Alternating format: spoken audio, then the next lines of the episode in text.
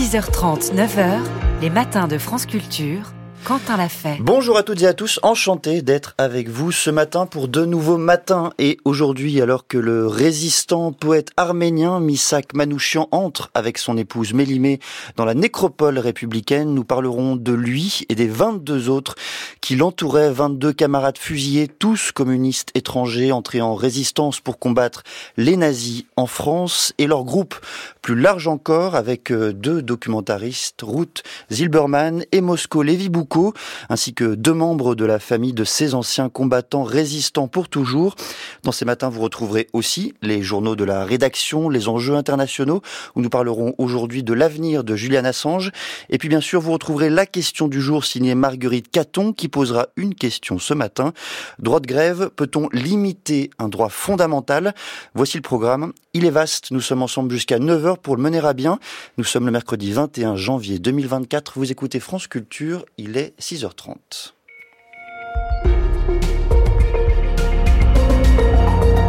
Le journal de Margot Delpierre. Bonjour Margot. Bonjour Quentin, bonjour à tous.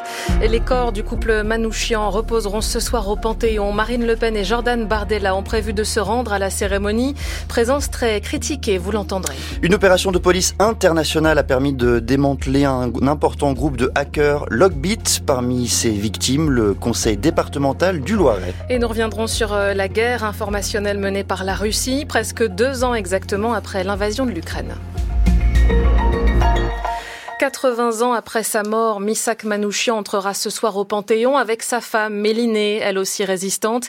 La cérémonie commencera à 18h30 avec de nombreux invités et en présence du Rassemblement national. Les parlementaires du RN sont invités, c'est l'usage républicain, mais le président Emmanuel Macron a estimé qu'il serait inspiré de ne pas y assister.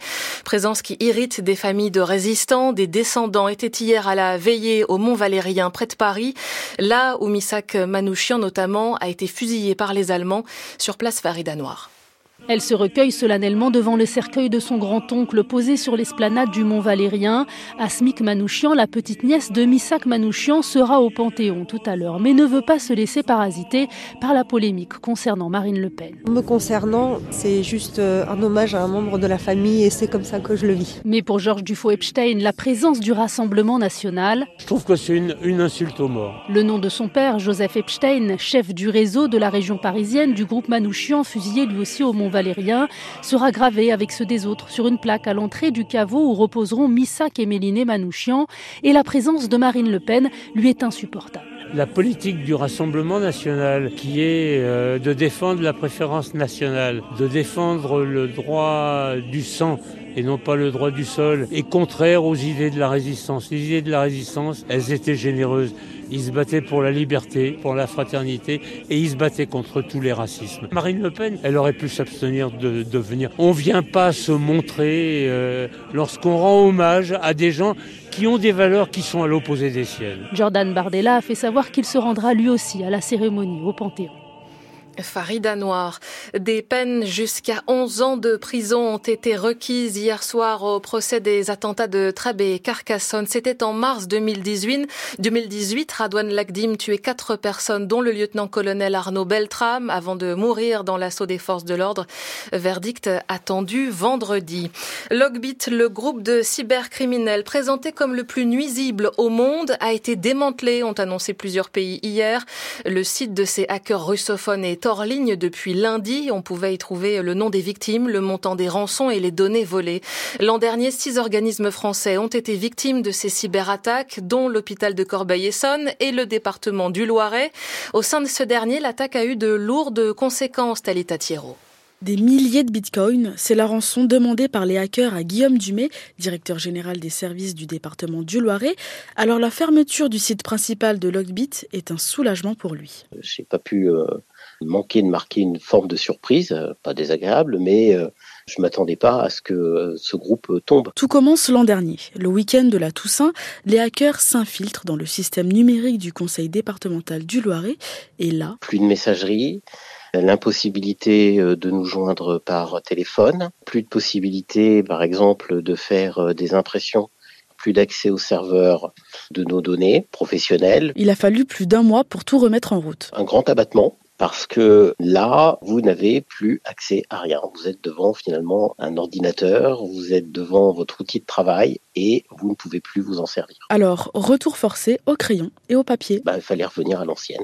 Les trois premiers jours ont été un peu drôlures, hein, mais euh, bon, bah, ça a permis de ranger les bureaux, de s'occuper d'une certaine manière. Et pour éviter une nouvelle attaque, le conseil départemental du Loiret a changé les mots de passe. Les employés sont également sensibilisés aux cyberattaques.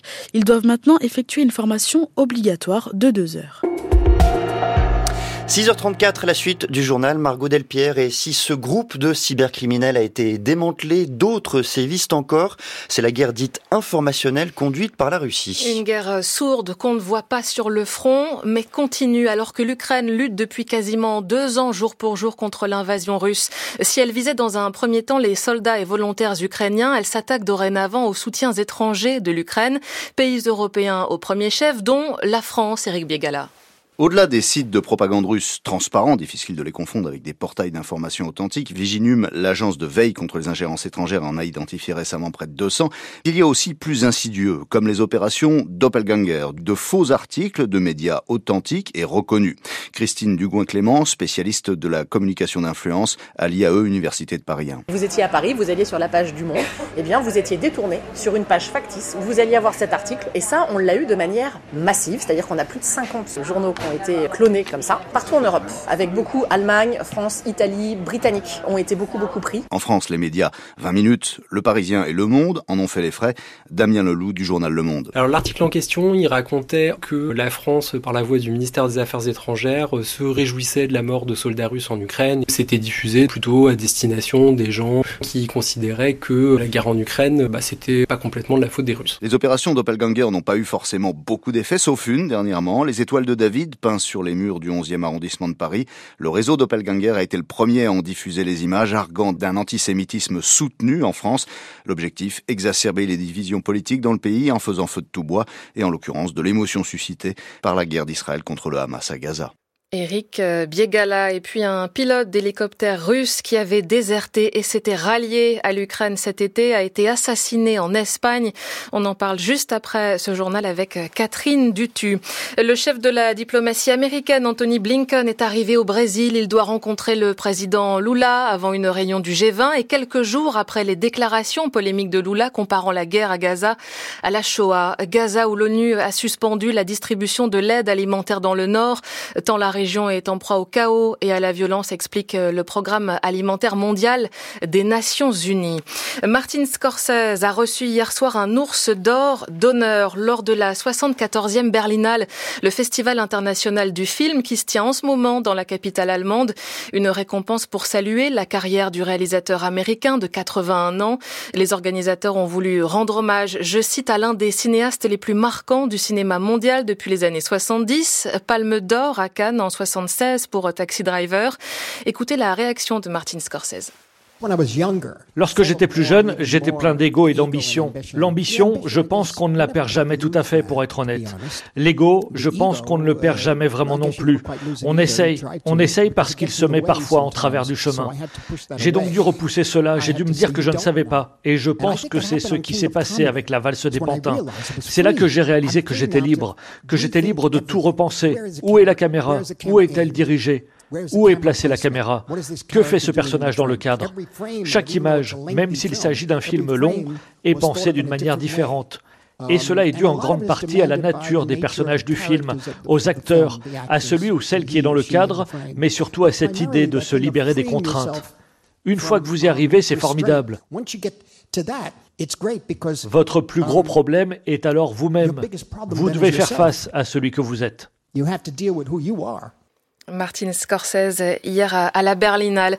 Météo France prévoit un temps couvert sur presque tout l'hexagone aujourd'hui et pluvieux dans le nord-ouest. Pas plus de 11 degrés cet après-midi à Lille, Paris et Strasbourg, 15 à Bordeaux et Lyon, jusqu'à 17 à Biarritz.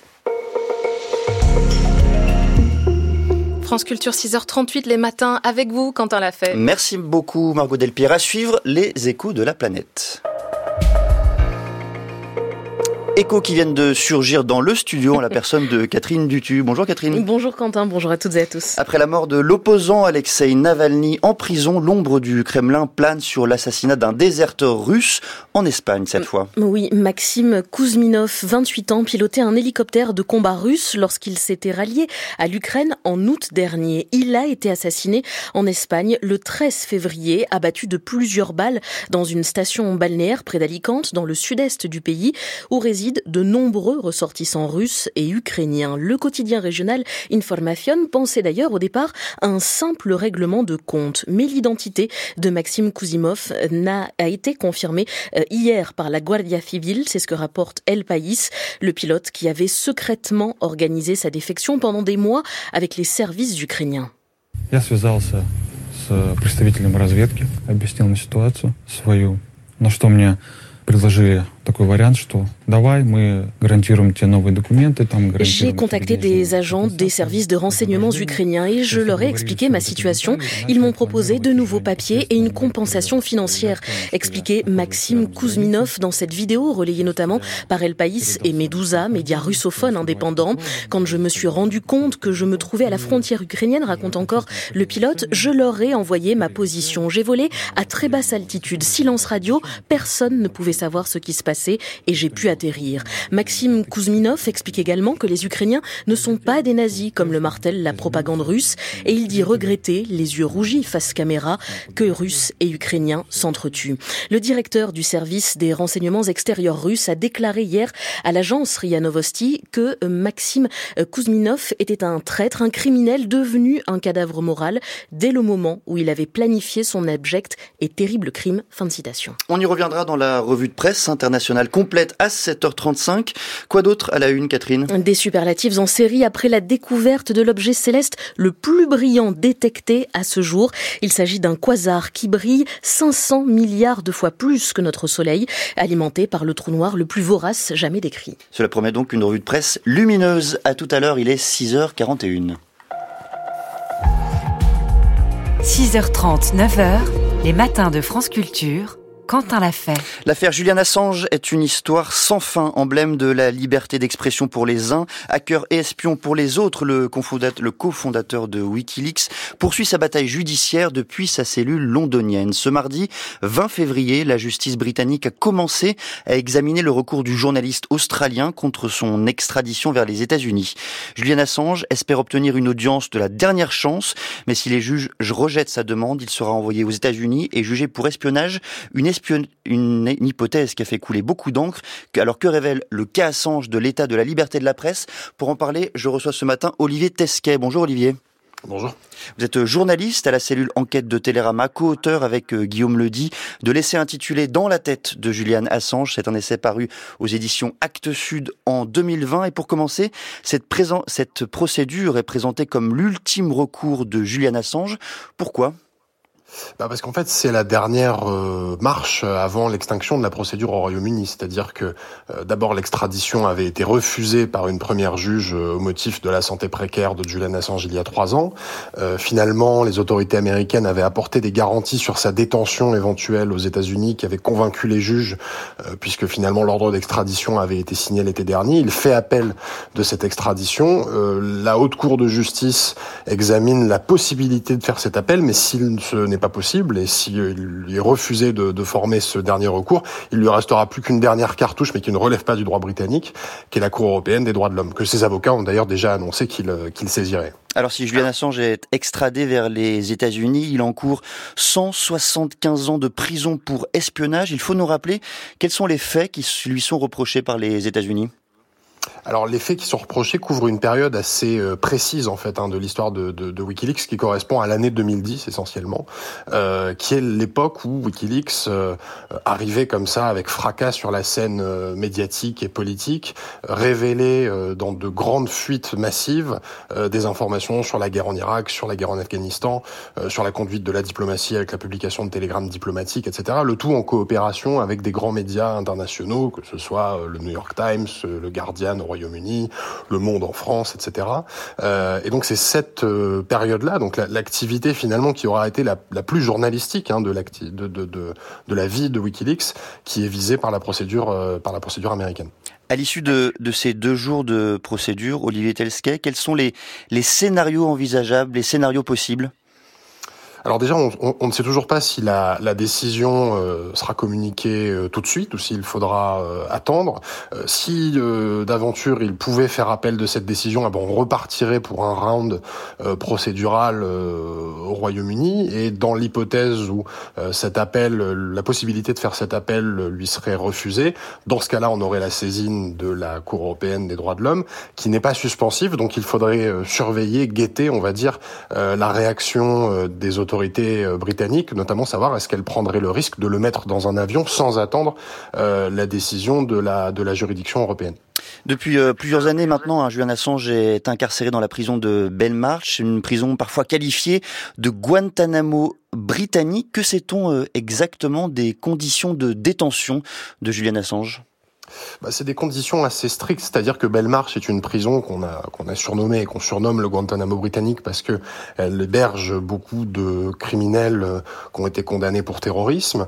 Euh, Julian Assange vit dans des conditions qui se rapprochent finalement des conditions euh, dans lesquelles on vit dans un quartier de haute sécurité, qui pourraient être d'ailleurs les conditions dans lesquelles il, il, il vivrait euh, aux États-Unis s'il devait être extradé, c'est-à-dire qu'il est dans une cellule de 2 mètres sur 3, euh, dont il sort très très peu. Euh, il voit euh, sa femme euh, deux fois par semaine, ses enfants une fois par semaine, euh, et puis ça s'arrête, ça s'arrête à peu près là. D'ailleurs, je, je, je, note que ses avocats pendant ces cinq dernières années où il a été incarcéré, en qui s'assimile finalement à une détention provisoire, n'ont cessé de se plaindre de la difficulté qu'ils avaient à accéder à leurs clients et donc à garantir l'exercice des droits de la des droits de la défense, ce qui montre bien qu'il est soumis à un régime qu'on pourrait considérer comme un régime d'exception quelque part. Vous avez mentionné, Olivier Tesquet, euh, la femme de Julian Assange, Stella Assange. Elle répète euh, beaucoup en ce moment que Julian Assange ne survivrait pas à une extradition euh, vers les États-Unis. Est-ce que son état de santé est si inquiétant que cela? Ça fait des années que son état de santé est, est, très préoccupant et ça, et ça s'arrange pas. En fait, ce qu'il ce faut voir, c'est que euh, avant ces, ces, cinq dernières années euh, passées à la prison de, de, de Belmarsh à Londres, Julian Assange en a passé sept euh, dans l'enceinte de l'ambassade d'Équateur à Londres où il s'était réfugié pour échapper justement euh, à la possibilité d'une extradition parce que l'enquête aux États-Unis a été ouverte bah, il y a maintenant plus de de dix ans, même si l'acte d'accusation n'a été euh, révélé finalement publié que que, que, des années plus tard sous, sous Donald Trump. Euh, et donc c'est quelqu'un qui euh, s'est un peu ratatiné euh, physiquement, psychologiquement, etc. Et encore une fois, des experts qui sont venus le voir en prison ces dernières années avaient argué, y compris devant la justice britannique, qu'il y avait un risque sérieux de suicide, notamment dans l'hypothèse où il serait extradé. Ce qui frappe tout de même dans cette procédure, Olivier Tesquet, au-delà même de ce que l'on pourrait ou non d'ailleurs reprocher à Julian Assange, c'est peut-être la procédure même. Cela fait des années que Julian Assange est détenu sans avoir été jugé. Comment est-ce qu'on l'explique? C'est un peu le paradoxe de cette situation, c'est-à-dire qu'on a l'impression que l'actualité Assange revient comme ça à cadence un peu euh, régulière dans les dans les médias à la faveur de la procédure, euh, et on oublie par moment que le, le fond n'a jamais été jugé. C'est-à-dire que là, on ne, on, on ne, parle que de la possibilité ou non de l'extrader vers le pays qui euh, réclame euh, qu'il soit jugé sur son sol, mais on n'a jamais jugé devant une cour euh, le contenu de ses révélations, les raisons pour lesquelles il a décidé de publier avec des médias tous ces documents. Euh, et du coup, on, on, a un peu l'impression qu'on a emprunté un, un itinéraire euh, bis où euh, euh, l'acharnement et la vengeance se substituent un peu à la à la, à la justice. Donc c'est vrai que c'est une situation assez assez particulière. et si demain Julian Assange devait, je ne souhaite pas évidemment décéder en, en, en détention, je serais quand même curieux de voir le regard qu'on porterait justement sur ces ces années ces années comme ça de, de procédure assez kafkaïenne euh, et de ce qu'elles disent des démocraties dans lesquelles on vit. Vous qui avez travaillé sur Julian Assange, qui avez même euh, fait paraître avec euh, Guillaume Ledy cet essai intitulé Dans la tête de Julian Assange, Olivier Tesquet, est-ce que vous le considérez aujourd'hui comme un lanceur d'alerte ou comme un journaliste? Moi, je pense qu'il a été un peu tout ça à la fois, c'est-à-dire que il y a, y a, beaucoup de débats parfois un peu byzantins pour savoir quelle est la fonction euh, de, de, de, de, Julian Assange, mais je crois qu'il a, il a toujours tout embrassé et tout revendiqué à la fois. C'est-à-dire que quand il est arrivé au début des années 2010, c'était à la fois euh, une sorte de, de reliquat de militant altermondialiste des années 90, très imprégné d'anti-impérialisme américain, lecteur de Chomsky, etc. c'était un activiste la, de, de la transparence, c'était un ancien hacker. Euh, il s'est improvisé euh, journaliste et rédacteur en chef d'une espèce de méta-rédaction euh, mondiale. il est devenu lanceur d'alerte un peu par ricochet, parce que c'est vrai qu'on on mélange un peu les rôles, mais les documents publiés par Wikileaks ont été fournis par une vraie lanceuse d'alerte qui, elle, a fourni les documents originels, qui est Chelsea Manning, qui, elle, avait aussi d'ailleurs été condamnée à 35 ans de prison avant que, que Barack Obama commue sa peine mhm. en, en, quittant la, en quittant la Maison Blanche.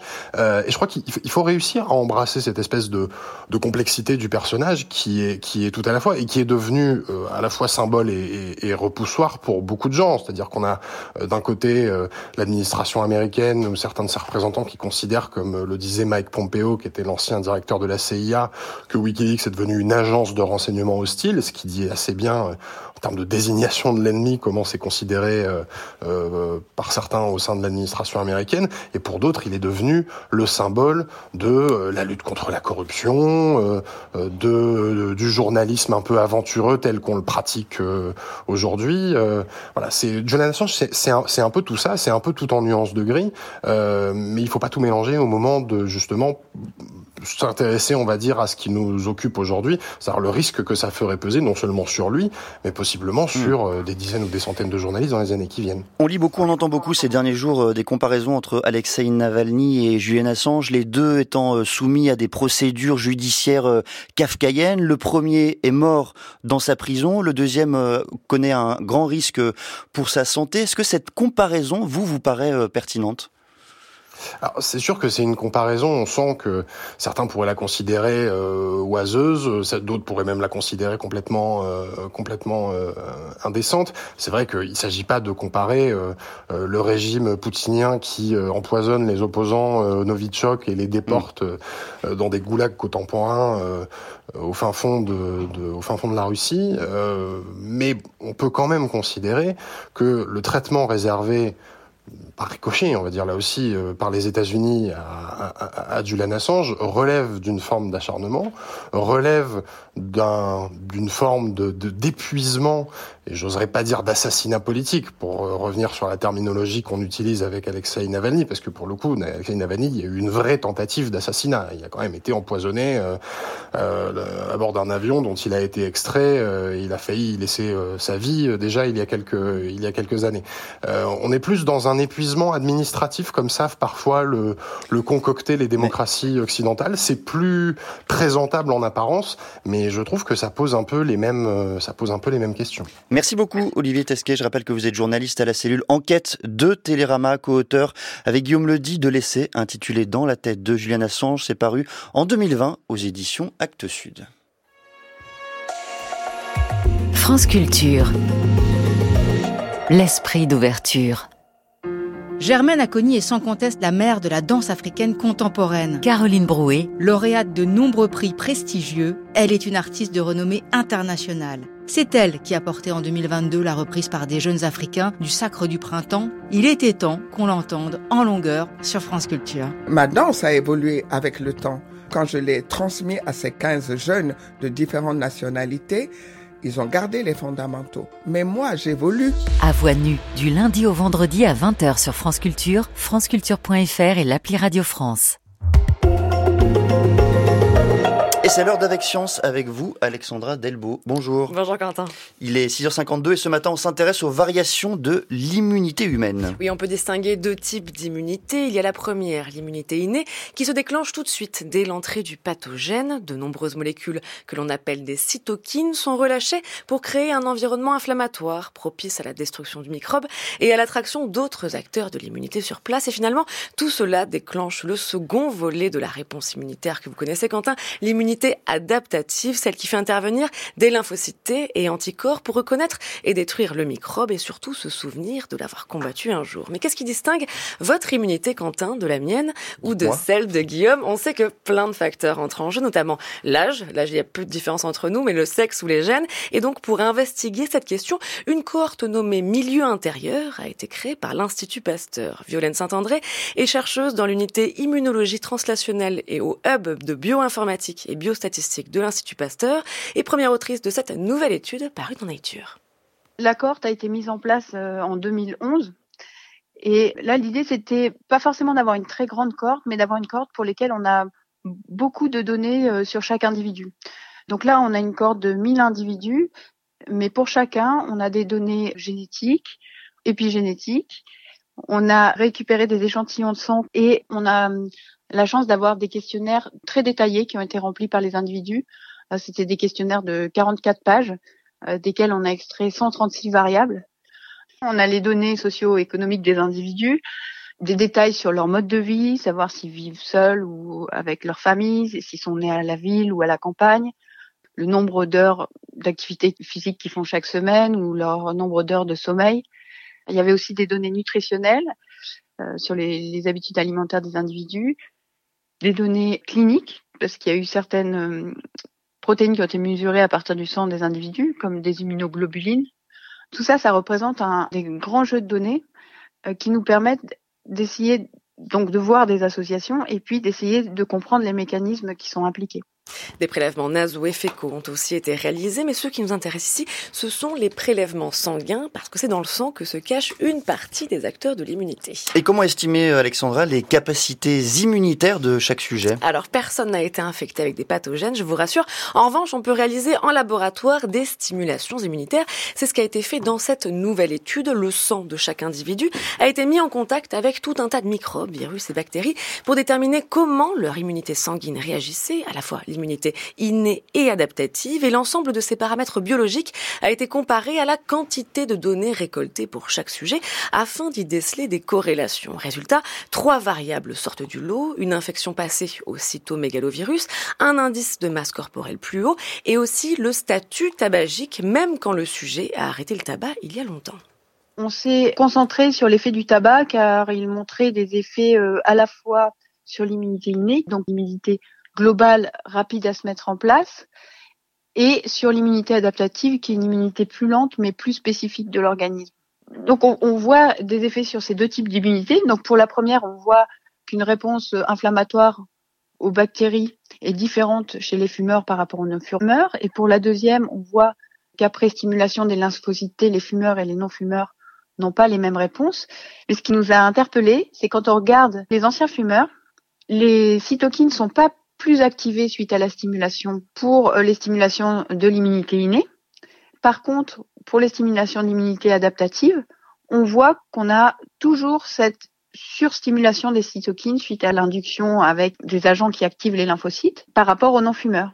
Ça veut dire que euh, cette réponse perdure dans le temps, que chez les anciens fumeurs, ils ont une réaction qui ressemble à celle des fumeurs plus qu'à celle des non-fumeurs. Mais pour combien de temps? Combien d'années après l'arrêt du tabac L'immunité adaptative est-elle encore chamboulée? Cela dépend évidemment d'autres facteurs. Ce que montre l'étude, c'est la présence de modifications épigénétiques, donc de petites marques chimiques sur l'ADN qui dictent quels gènes doivent être lus ou ignorés. On parle de régulation de l'expression des gènes et dans ce cas, certains gènes de l'immunité sont dérégulés et ces modifications peuvent perdurer pendant au moins 10 ans après l'arrêt du tabac. Mais la bonne nouvelle, c'est qu'elles sont réversibles. Le reste maintenant à étudier les autres variables cytomégalovirus et IMC, notamment grâce à une deuxième série d'expériences, puisque la moitié des participants est revenue dix ans plus tard avec de nouveaux prélèvements sanguins pour comparer l'état de leur immunité passée et actuelle avec le reste de la cohorte. Une nouvelle fois, Alexandra, merci beaucoup. Avec Science, c'est à retrouver sur le site de France Culture, franceculture.fr et sur l'application Radio France. 6h57 sur France Culture, l'heure de votre humeur du jour, Quentin. Et aujourd'hui, il y a 40 ans, Misak Manouchian, poète arménien, était exécuté avec 22 autres résistants à la forteresse du Mont Valérien. Oui, et la force de leurs souvenirs, de leur mémoire réside bien sûr dans leur histoire individuelle. Elle survit grâce à leurs lettres aussi, aux dernières lettres que ces résistants ont transmises à leurs proches, à leurs familles, aux êtres aimés. Des textes qui disent leur courage, mais rappellent aussi la foi dans un avenir meilleur et l'engagement pour l'atteindre. Une bande dessinée, documentée et forte, parue aux éditions Dupuis, intitulée Missak, Méliné et le groupe Manouchian, les fusillés de l'affiche rouge. Une BD signée Morvan et Tcherkézian rassemble en sa fin des extraits des dernières lettres connues de ces 23. Tout ce que j'ai à vous dire, c'est que vous ne devez pas vous attrister, mais être gai au contraire, car pour vous viennent les lendemains qui chantent. Thomas Elec. Les derniers trois jours après ma condamnation, j'ai été avec deux jeunes Français et j'ai appris à aimer la France davantage. Quel bon esprit, Salomon Chapira. Je meurs avec la conscience tranquille et avec toute la conviction que demain, tu auras une vie et un avenir plus heureux que ta mère. Golda Banchik. Ma mort n'est pas extraordinaire et il faut que il faut que personne que je me plaigne, car il en tombe des milliers tous les jours sur le front ou autrement. Robert Vitchis. Bonheur à ceux qui vont nous survivre et goûter la douceur de la liberté et de la paix de demain. Misak Manouchian. Je m'étais engagé dans l'armée de la libération et je meurs quand la victoire éclate. Spartaco Fontano. J'ai fait mon devoir envers tous. Je ne regrette rien. Adieu, c'est écrit en majuscule. Nous avons gagné la guerre. Haut les cœurs. Labier Goldberg. Vive la vie belle et joyeuse comme vous l'aurez tous. Rajman. Jusqu'au dernier moment, je me conduirai comme il convient à un ouvrier juif, Slasma Grivach. Je meurs pour la liberté, Stanislas Koubaki. la plus grande œuvre d'amour, c'est de donner sa vie pour ceux qu'on aime. Soyez aussi courageux que moi, Rino la Negra. Alors aujourd'hui, ils entrent tous au Panthéon et leur vie et leur mort avec eux. Les matins de France Culture Quentin l'a fait. Bonjour à toutes et à tous, merci d'être à l'écoute de France Culture, merci de nous rejoindre. Nous sommes le mercredi 21 janvier 2024, il est 7 heures.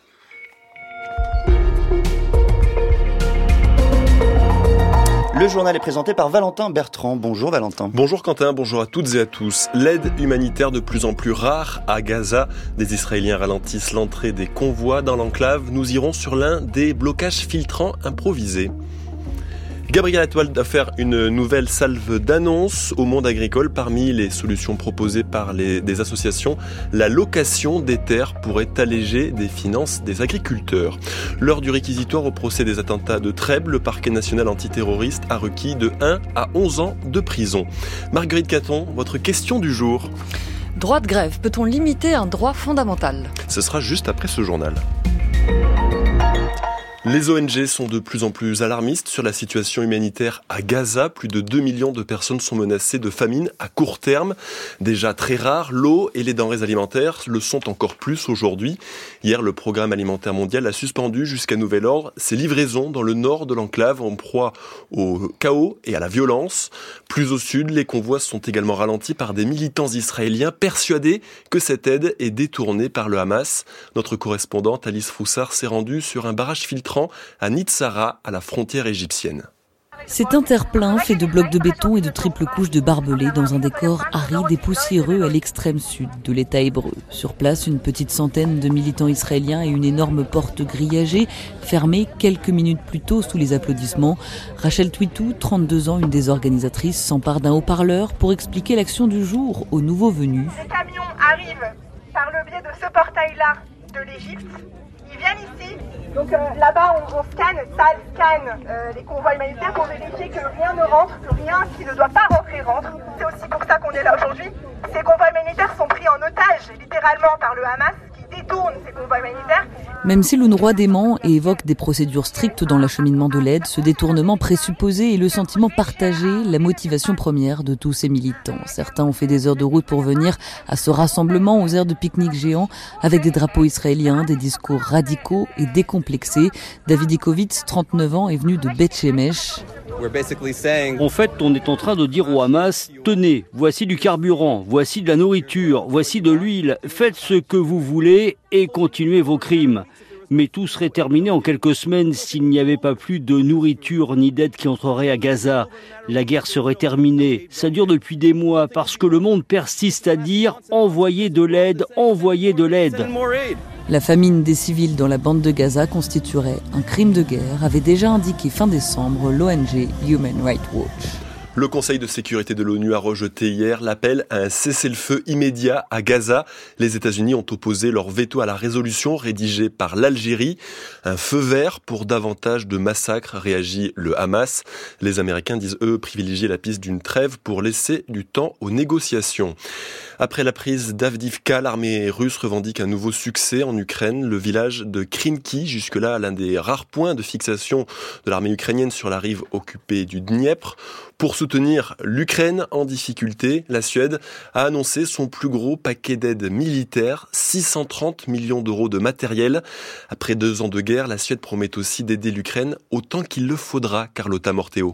C'est une question d'humanité et de décence, a déclaré le ministre de la Défense suédois Paul Jönsson, qui a tenu à préciser que la liste du matériel a été décidée avec l'Ukraine afin de répondre à la réalité des besoins sur le champ de bataille. En plus des 30 chars militaires Stridsfordon 90 envoyés conjointement avec le Danemark et de plusieurs systèmes de missiles solaires, la Suède envoie pour la première fois des navires militaires. 10 bateaux de combat, 20 pour le transport de troupes et de matériel, conçus pour naviguer dans des eaux peu profondes qui devraient être utiles en Ukraine, notamment sur les autre nouveauté, un système de missiles anti-chars va être envoyé ainsi que des grenades à main et des ambulances. Le tout devrait arriver d'ici quelques semaines en Ukraine. Financièrement, la Suède a également investi plus de 175 millions d'euros pour produire des obus d'artillerie, des munitions dont l'Ukraine manque cruellement. Stockholm a fait du soutien à Kiev la priorité de sa politique étrangère, considérant que si la Russie gagne, elle pourrait à terme tester la solidité de l'OTAN dans son voisinage en attaquant les pays baltes ou la Finlande, ce qui attire inévitablement la Suède dans un conflit régional. Carlotta Morteo, notre correspondante à Stockholm. La justice chilienne ordonne la réouverture de l'enquête sur la mort de Pablo Neruda, le poète et prix Nobel de littérature décédé en 1973. Les magistrats veulent faire la lumière sur son possible empoisonnement sous la dictature d'Augusto Pinochet. D'après les chiffres officiels, 3000 personnes ont été tuées par le régime. La parole du Premier ministre très attendu par les agriculteurs. Gabriel Attal doit faire de nouvelles annonces dans deux heures, une prise de parole précédée de plusieurs actions. En Haute-Saône, hier soir, un camion de l'industriel Lactalis a été intercepté et vidé par des producteurs laitiers.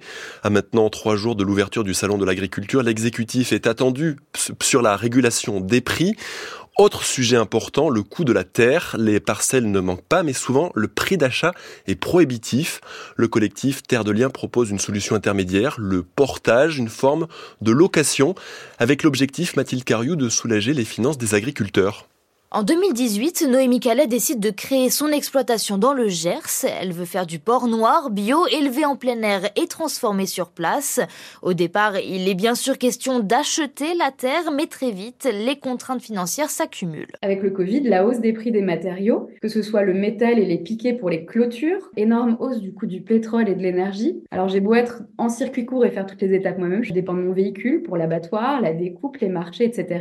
Et surtout, à ce moment-là, le prix mes céréales est passé de 530 eurotonnes à 900 eurotonnes. Résultat, les comptes ne sont pas bons, elle ne peut plus acheter sa terre. Mon modèle était devenu beaucoup trop fragile et tous les calculs que je faisais me montraient que si j'achetais quand même cette terre, j'allais devoir travailler mais beaucoup plus, essayer de encore diversifier mon activité ou fortement augmenter mes prix et je ne pouvais pas non plus évidemment me passer de sol, c'était mon outil de travail. À ce moment-là, c'est le portage foncier qui l'a sauvé et ça pourrait être le cas de nombreux agriculteurs, explique Colline Sauvran du collectif Terre de Liens, à condition que la pratique ne soit pas spéculative. On a beaucoup entendu ces derniers temps euh, l'idée d'attirer des capitaux privés par un certain niveau de rentabilité pour porter le foncier. Si on propose une rentabilité aux apporteurs de capitaux, d'où vient cette rentabilité du travail des agriculteurs? Terre de Liens préconise donc un portage foncier d'intérêt général encouragé et encadré par le gouvernement qui pourrait permettre l'installation de 7000 paysans pour un budget annuel de 1 1,4 milliard d'euros.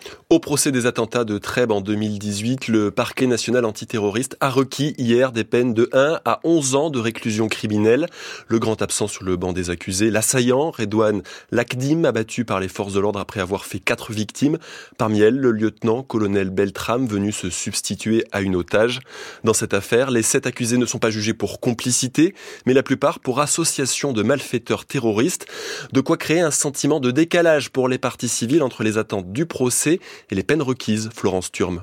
Nous avons entendu certaines parties civiles souhaiter que les accusés prennent le maximum, commence Aurélie Valente, le maximum en réponse à un traumatisme indicible, comment ne pas le comprendre? Si Radouane Lagdim avait été dans ce box, nous aurions requis le maximum, poursuit l'avocat général, mais nous ne demanderons pas des peines plus lourdes en raison de son absence. Des peines qu'elle va détailler en séparant les accusés en deux grands groupes, ceux qui relèvent selon elle du droit commun, comme Reda El Yacoubi, le boss d'Ozanam qui tenait ce quartier gangréné par le trafic de stupéfiants, 6 ans de prison requis contre lui, ou encore Ahmed Arfaoui, le nettoyeur qui a fait le ménage dans l'appartement du terroriste. Elle demande 8 ans et son maintien en détention. Mais la magistrate s'attarde surtout sur ceux qui relèvent de l'association de malfaiteurs terroristes. Samir Mana, l'ami de tous les jours qui a accompagné Radouane Lagdim acheter un couteau de sanglier, même s'il n'adhérait pas à l'idéologie djihadiste, dit-elle, il a rendu possible le projet mortifère. Elle requiert 10 ans de réclusion criminelle et plus encore pour Marine Péquignot, la petite du terroriste qui comparait libre à l'audience. Avec elle, reprend l'avocat général, nous faisons face au djihad sous toutes ses formes. 20 ans, ce ne serait pas disproportionné, mais ce n'est pas le seul curseur. Une jeune fille tout juste majeure lors des faits, avec aujourd'hui une évolution positive, qui n'a toutefois pas pleinement assumé ses responsabilités à l'audience, conclut-elle. 11 ans de réclusion demandés. Si la Cour suivait le ministère public, l'accusé retournerait en prison. Aujourd'hui, la parole est à la défense. Le verdict, lui, est attendu vendredi. Le garde des Sceaux, Éric Dupont-Moretti, se dit horrifié par le féminicide survenu hier soir sur le parvis du tribunal judiciaire de Montpellier. Un homme de 72 ans a tué son ex-compagne d'une balle dans la tête. Il l'avait attendu à la sortie d'un rendez-vous chez le juge des affaires familiales. L'homme s'est ensuite donné la mort. Après la polémique sur les traitements interdits pratiqués par plusieurs grandes marques d'eau minérale, l'association de protection des consommateurs Foodwatch annonce porter plainte. Elle vise des groupes, les groupes Nestlé Waters et Source Alma, propriétaires notamment des marques Vittel et Perrier. Ils sont accusés de neuf manquements aux règles européennes, dont l'usage d'ultraviolets et de filtres à charbon. France Culture, il est 7h09, le journal Valentin Bertrand est 80 ans, jour pour jour. Après son exécution, Missak Manouchian entre aujourd'hui au Panthéon. La cérémonie débute à 18h30. C'est le premier résistant communiste à être inhumé dans le temple des grandes personnalités de la nation. Pendant la Seconde Guerre mondiale, Missak Manouchian et son épouse, Mélinée, ont dirigé le groupe des francs-tireurs et partisans de la main-d'œuvre immigrée. Ensemble, ils ont mené de nombreuses opérations de sabotage avant d'être fusillés par les Allemands au Mont Valérien près de Paris. La nièce du couple, Katia Guiragossian, s'emploie depuis, à faire connaître leur histoire. Jeanne Bergawi l'a rencontrée. Missak Méliné, c'est la mythologie de mon enfance, donc c'était, il était une fois euh, et Méliné, quoi. C'était mes modèles en fait. Hein. Katia Guiragossian a grandi bercée par les récits de sa grand-mère Armène, la sœur de Méliné. Une histoire familiale qu'elle continue de retracer. À la recherche de nouvelles archives, elle se rend régulièrement en Arménie. J'ai trouvé des trésors, ça on peut le dire. C'est pas des petites pépites, c'est des trésors. Jusqu'à ce jour de mai 2023 au musée d'art et de littérature d'Erevan. Là, on nous a apporté des cartons dans lesquels se trouvaient des éphémérides et des carnets de Misak. Donc là, l'émotion, elle était. Euh, c'est les carnets qu'il avait écrits en français, en arménien, avec euh, ses poésies à lui, ses pensées, ses doutes, ses impressions, ses cours. C'est fabuleux, quoi. Katia Guiragossian va dévoiler des extraits de ses carnets dans le documentaire très personnel qu'elle consacre à Misak et Méliné Manouchian. Ce qu'elle appelle ses héros et qu'elle accompagnera tout à l'heure pour leur entrée au Panthéon. Pour moi, c'est un très beau message parce que c'est un message euh, d'union, d'universalisme. Parce qu'au moment où il meurt, euh, Misak dit Je meurs à deux doigts de la victoire et du but. Et il le fait pour les générations à venir. Il a conscience que c'est très important. Bonheur à ceux qui vont nous survivre et goûter euh, la joie de la liberté et de la paix de demain. Voilà. Moi, je suis prête à, partager euh, mon héros, puisque il le mérite très largement, et puis il aura toujours une place euh, très particulière dans mon cœur. Euh, moi, c'est mon manouche. Pour continuer de rendre hommage à son grand-oncle, Katia Guiragossian prévoit ensuite de créer une maison Manouchian, une résidence d'artistes sur des sujets autour de l'amour ou de l'engagement. Le documentaire Missak et Méliné Manouchian sera diffusé demain soir sur France 3. Une découverte étonnante sur le chantier du nouveau métro de Bruxelles. Des ouvriers ont découvert des os de mammouth vieux de 11 000 ans. La région bruxelloise n'est pas vraiment connue pour sa faune préhistorique. Ces fossiles devraient donc permettre de mieux cerner passé de la capitale à Bruxelles, Angélique Boin. Il s'agit de deux fémurs et d'un fragment de défense, des fémurs de près d'un mètre, immenses et bien conservés. Ce sont des ouvriers du chantier qui ont trouvé le premier à plus de 8 mètres de profondeur, un chantier qui était surveillé tout de même par des équipes d'archéologues. Car quand on creuse profondément pour le métro, on touche les couches sédimentaires de la dernière période glaciaire, explique leur chef Anne de Grave. Ce n'est qu'avec des terrassements euh, à une profondeur telle qu'on a cette chance euh, de s'approcher un peu plus de ces couches et de non seulement récupérer euh, les fragments de mégafaune, mais aussi de prendre des échantillons et d'apprendre un peu plus sur cette période. Une période où des mammouths laineux déambulaient donc dans ce qui deviendra Bruxelles. Donc ces animaux vivent euh, dans cette steppe très froide, ensemble avec l'homme, euh, qui est à ce moment-là le Néandertal, dans, dans, un environnement très froid. Le chantier n'est pas arrêté pour autant, mais les ouvriers seront plus attentifs, se réjouit Anne de Grave. C'est tout aussi euh, incroyable et excitant pour eux que pour euh, les archéologues, et donc ils sont beaucoup plus attentifs du coup. Ce sont des alliés en fait. Dans une cabine de chantier, ils ont punaisé le dessin d'un mammouth et se sont donné comme défi, dit-elle, de retrouver tous les os manquants. Le temps aujourd'hui sera pluvieux sur les deux tiers nord du pays, nuageux sur le reste du pays. Les températures, elles sont comprises ce matin entre 2 et 8 degrés et cet après-midi de 9 à 11 au nord et jusqu'à 18 au bord de la Méditerranée.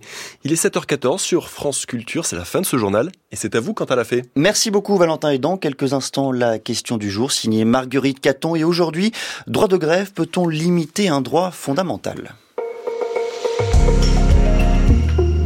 À 7h14, hommage à Roland Bertin, comédien flamboyant, pilier de la scène française. Il s'en est allé à l'âge de 93 ans et on l'entend ce matin venu du 3 juin 1986 à la Comédie Française où il était Monsieur Jourdain.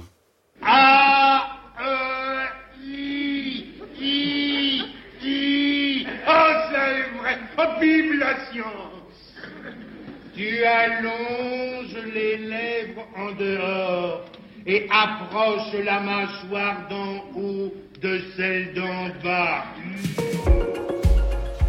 6h30, 9h, les matins de France Culture. Quentin l'a fait. 7h15, la question du jour avec vous, Marguerite Caton. Bonjour. Bonjour Quentin et bonjour à tous. Vous revenez sur la grève des contrôleurs de train du week-end dernier? Non, j'anticipe sur celle des aiguilleurs puisque Sudrail a déposé un préavis pour vendredi et samedi. En fait, je m'interroge sur les aménagements possibles du droit de grève, un droit fondamental reconnu par la Constitution mais dont le gouvernement a déclaré hier, par la voix de sa porte-parole, Marie Lebec, qu'il pourrait mériter quelques retouches. Précisément, l'idée de sanctuariser certaines périodes, les vacances scolaires ou les Jeux olympiques par exemple, fait son chemin et c'est le sens de deux propositions de loi, l'une du groupe centriste au Sénat, l'autre des LR à l'Assemblée. Bonjour Emmanuel Barbara. Bonjour. Vous êtes avocate en droit du travail, enseignante à l'école de droit de Sciences Po Paris et membre du comité directeur de l'Institut Montaigne. Commençons par régler son compte à une notion apparue récemment dans le débat public, le devoir de travailler, invoqué par le Premier ministre Gabriel Attal. Est-ce une notion constitutionnelle Que recouvre-t-elle Pourrait-elle être opposée au droit de grève? Alors c'est une c'est un principe qui figure à notre constitution euh, à la linéa 5 pour être précis et qui euh, dit expressément que chacun a le devoir de travailler et le droit d'obtenir un emploi. Alors, ce principe qui figure là est en réalité un principe, euh, j'allais dire, euh, flou, suffisamment flou pour que le Conseil constitutionnel refuse de s'y référer lorsqu'il s'agit d'évaluer un certain nombre de lois, type le, droit au chômage, les lois sur le chômage.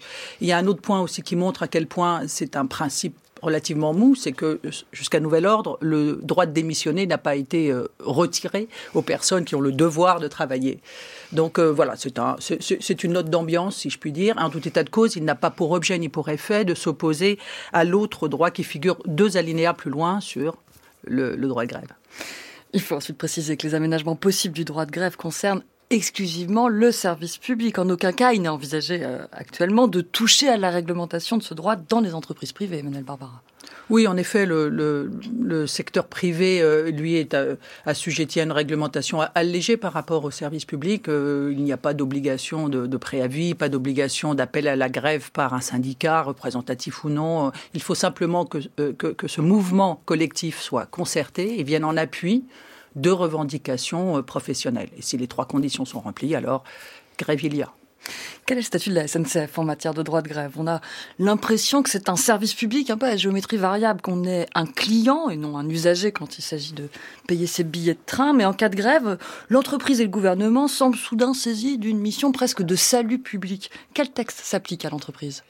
Alors précisément pour les entreprises de transport terrestre de voyageurs, euh, publics ou privés, dans lequel s'inscrit euh, la SNCF, eh bien, des dispositions euh, précises ont été euh, édictées par une loi du 21 août 2007, qui sont inscrites encore aujourd'hui au Code des transports, et qui ont pour objet de s'inscrire dans la réglementation du droit de grève concernant le secteur public de manière générale, certes, mais en l'assortissant de, trois éléments spécifiques. Le premier qui a pour objet de rendre obligatoire une concertation préalable à tout euh, dépôt de préavis de grève, euh, et le tout dans un délai euh, encadré avec l'obligation de, de, convenir entre les, les, les parties de ce qu'est cet accord cadre, qui est visé ainsi dans, dans la loi, puis effectivement la, la, perspective de déposer un, un, préavis de grève classiquement assorti, assorti du préavis de cinq jours. Donc mis bout à bout, ce délai de concertation obligatoire peut, peut conduire à 13 jours avant que le mouvement ne se déclenche.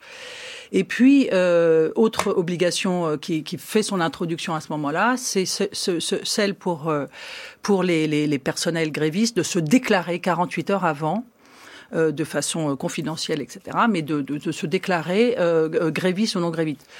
Le Conseil constitutionnel, en 2007, euh, par une décision du mois d'août 2007, a, a validé euh, la constitutionnalité de ce dispositif en caractérisant le fait particulièrement, c'est cette phase d'aménagement obligatoire préalable et sur les 48 heures que, dans le fond, ce droit, euh, ce, droit en question venait en quelque sorte euh, euh, être, comment dirais-je, être assorti de, enfin, ne portait pas atteinte au droit de grève puisque euh, ce droit de grève s'organisait et qu'il avait pour effet finalement de permettre euh, aux personnes euh, de, de d'une part, enfin aux personnes, aux partis, d'essayer d'éviter la grève, donc c'est pas plus mal, et deuxièmement le cas échéant, de donner suffisamment de temps pour mettre en œuvre le fameux plan de prévisibilité de transport qui fait aussi son, intro, euh, son, introduction dans, dans, cette loi, euh, qui, euh, pour des manquements qui sont, enfin, pour des perturbations qui ne sont pas liées uniquement à la grève, mais euh, le climat ou d'autres catastrophes éventuelles, eh bien,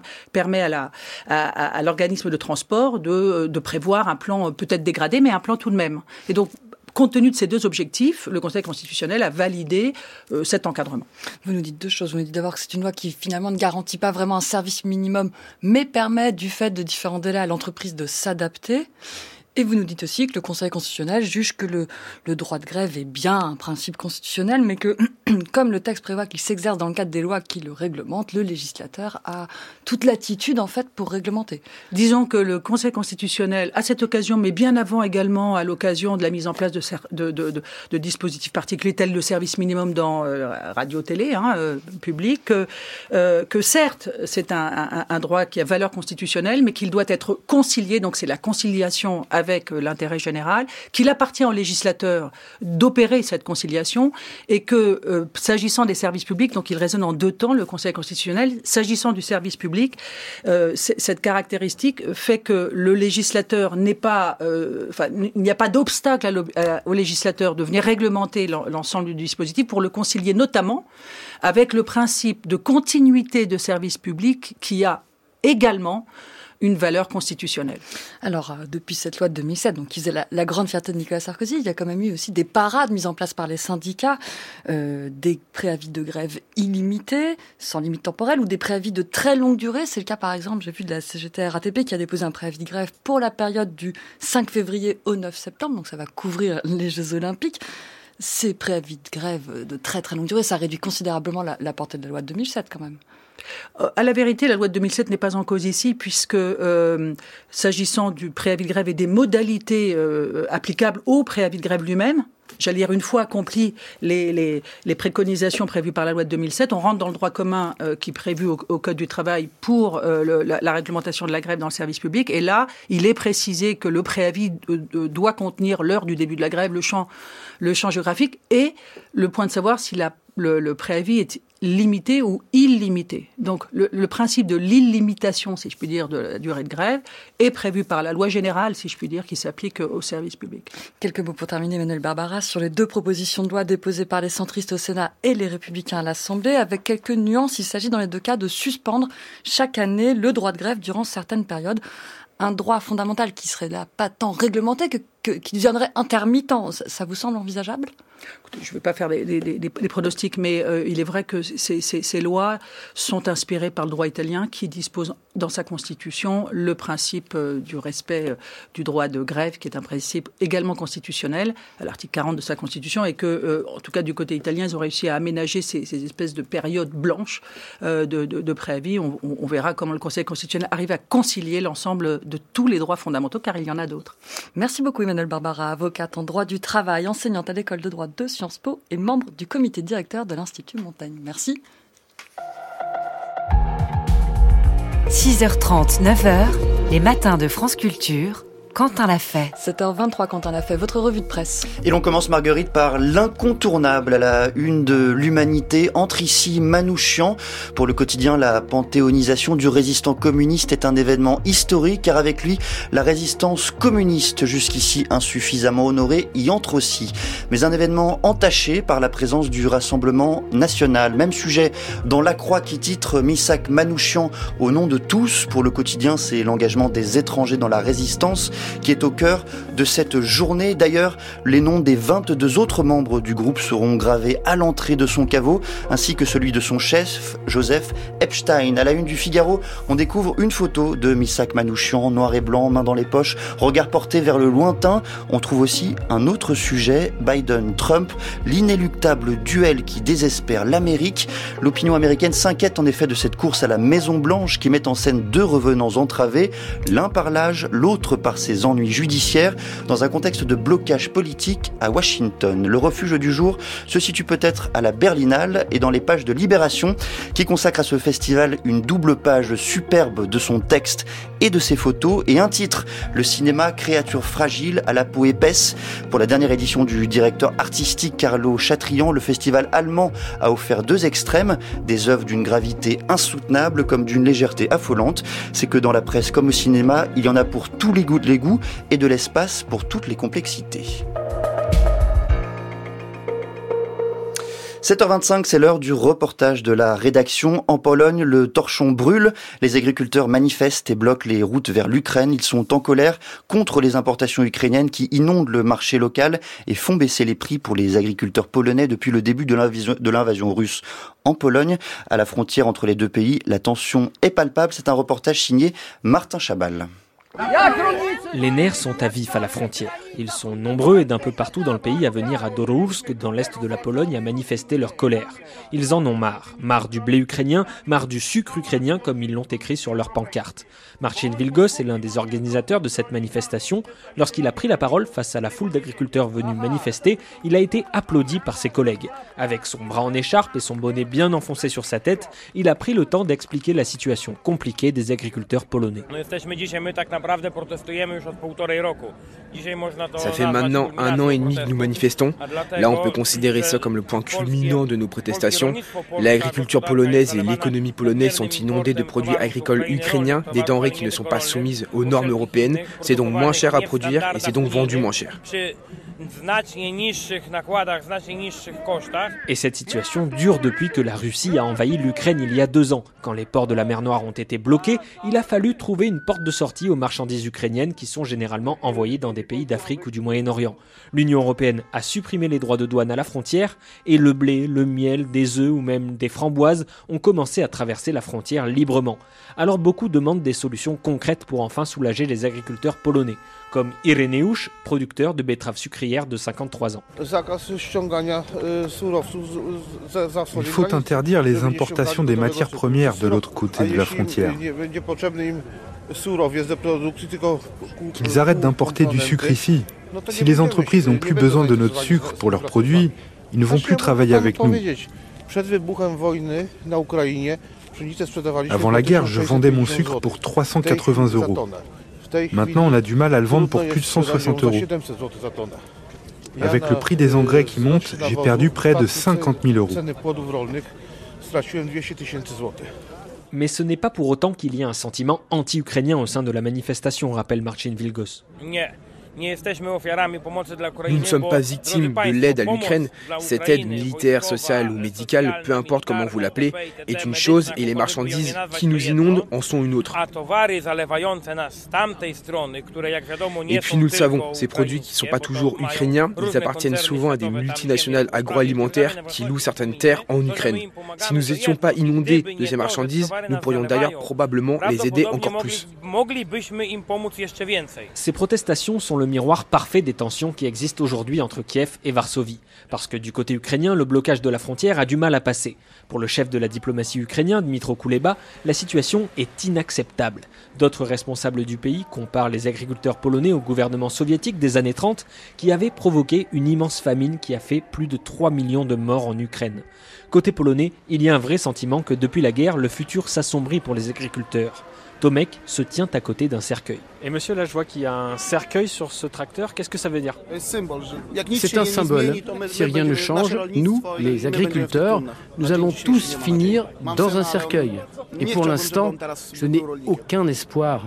Moi, j'ai un fils, mais aujourd'hui, je ne voudrais pas qu'il reprenne ma ferme.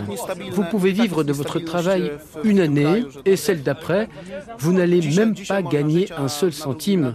Ça n'a plus aucun sens.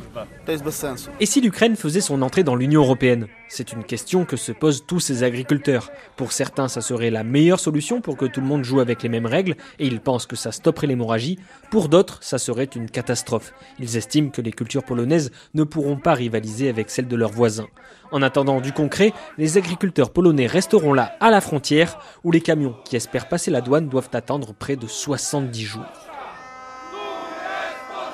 Un reportage signé Martin Chabal. Et aujourd'hui, alors que le résistant poète arménien Misak Manouchian entre avec son épouse Mélimée dans la nécropole républicaine, nous parlerons de lui et des 22 autres qui l'entouraient, 22 camarades fusillés, tous communistes étrangers, entrés en résistance pour combattre les nazis en France et de leur groupe plus large encore. Merci beaucoup d'être à l'écoute de France Culture. Il est 7h30.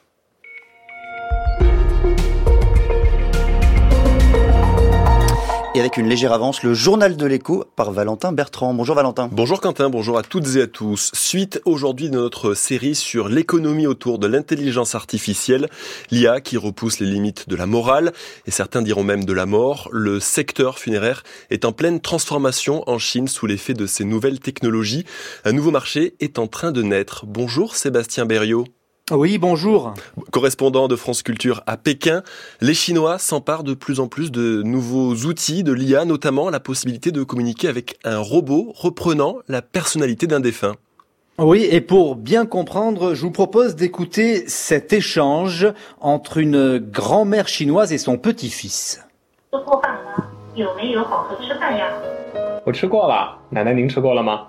Voilà, une discussion euh, tout à fait normale dans une famille chinoise, à cela près que la grand-mère qui s'exprime est décédée depuis plusieurs mois. Son personnage a été recréé grâce à l'intelligence artificielle et par l'intermédiaire d'un écran, la famille peut continuer de dialoguer avec elle tous les jours. C'est un jeune ingénieur de Nankin euh, qui est l'un des précurseurs de ce nouveau concept en Chine. Sun Kai a eu cette idée d'abord pour lui après le décès de sa maman.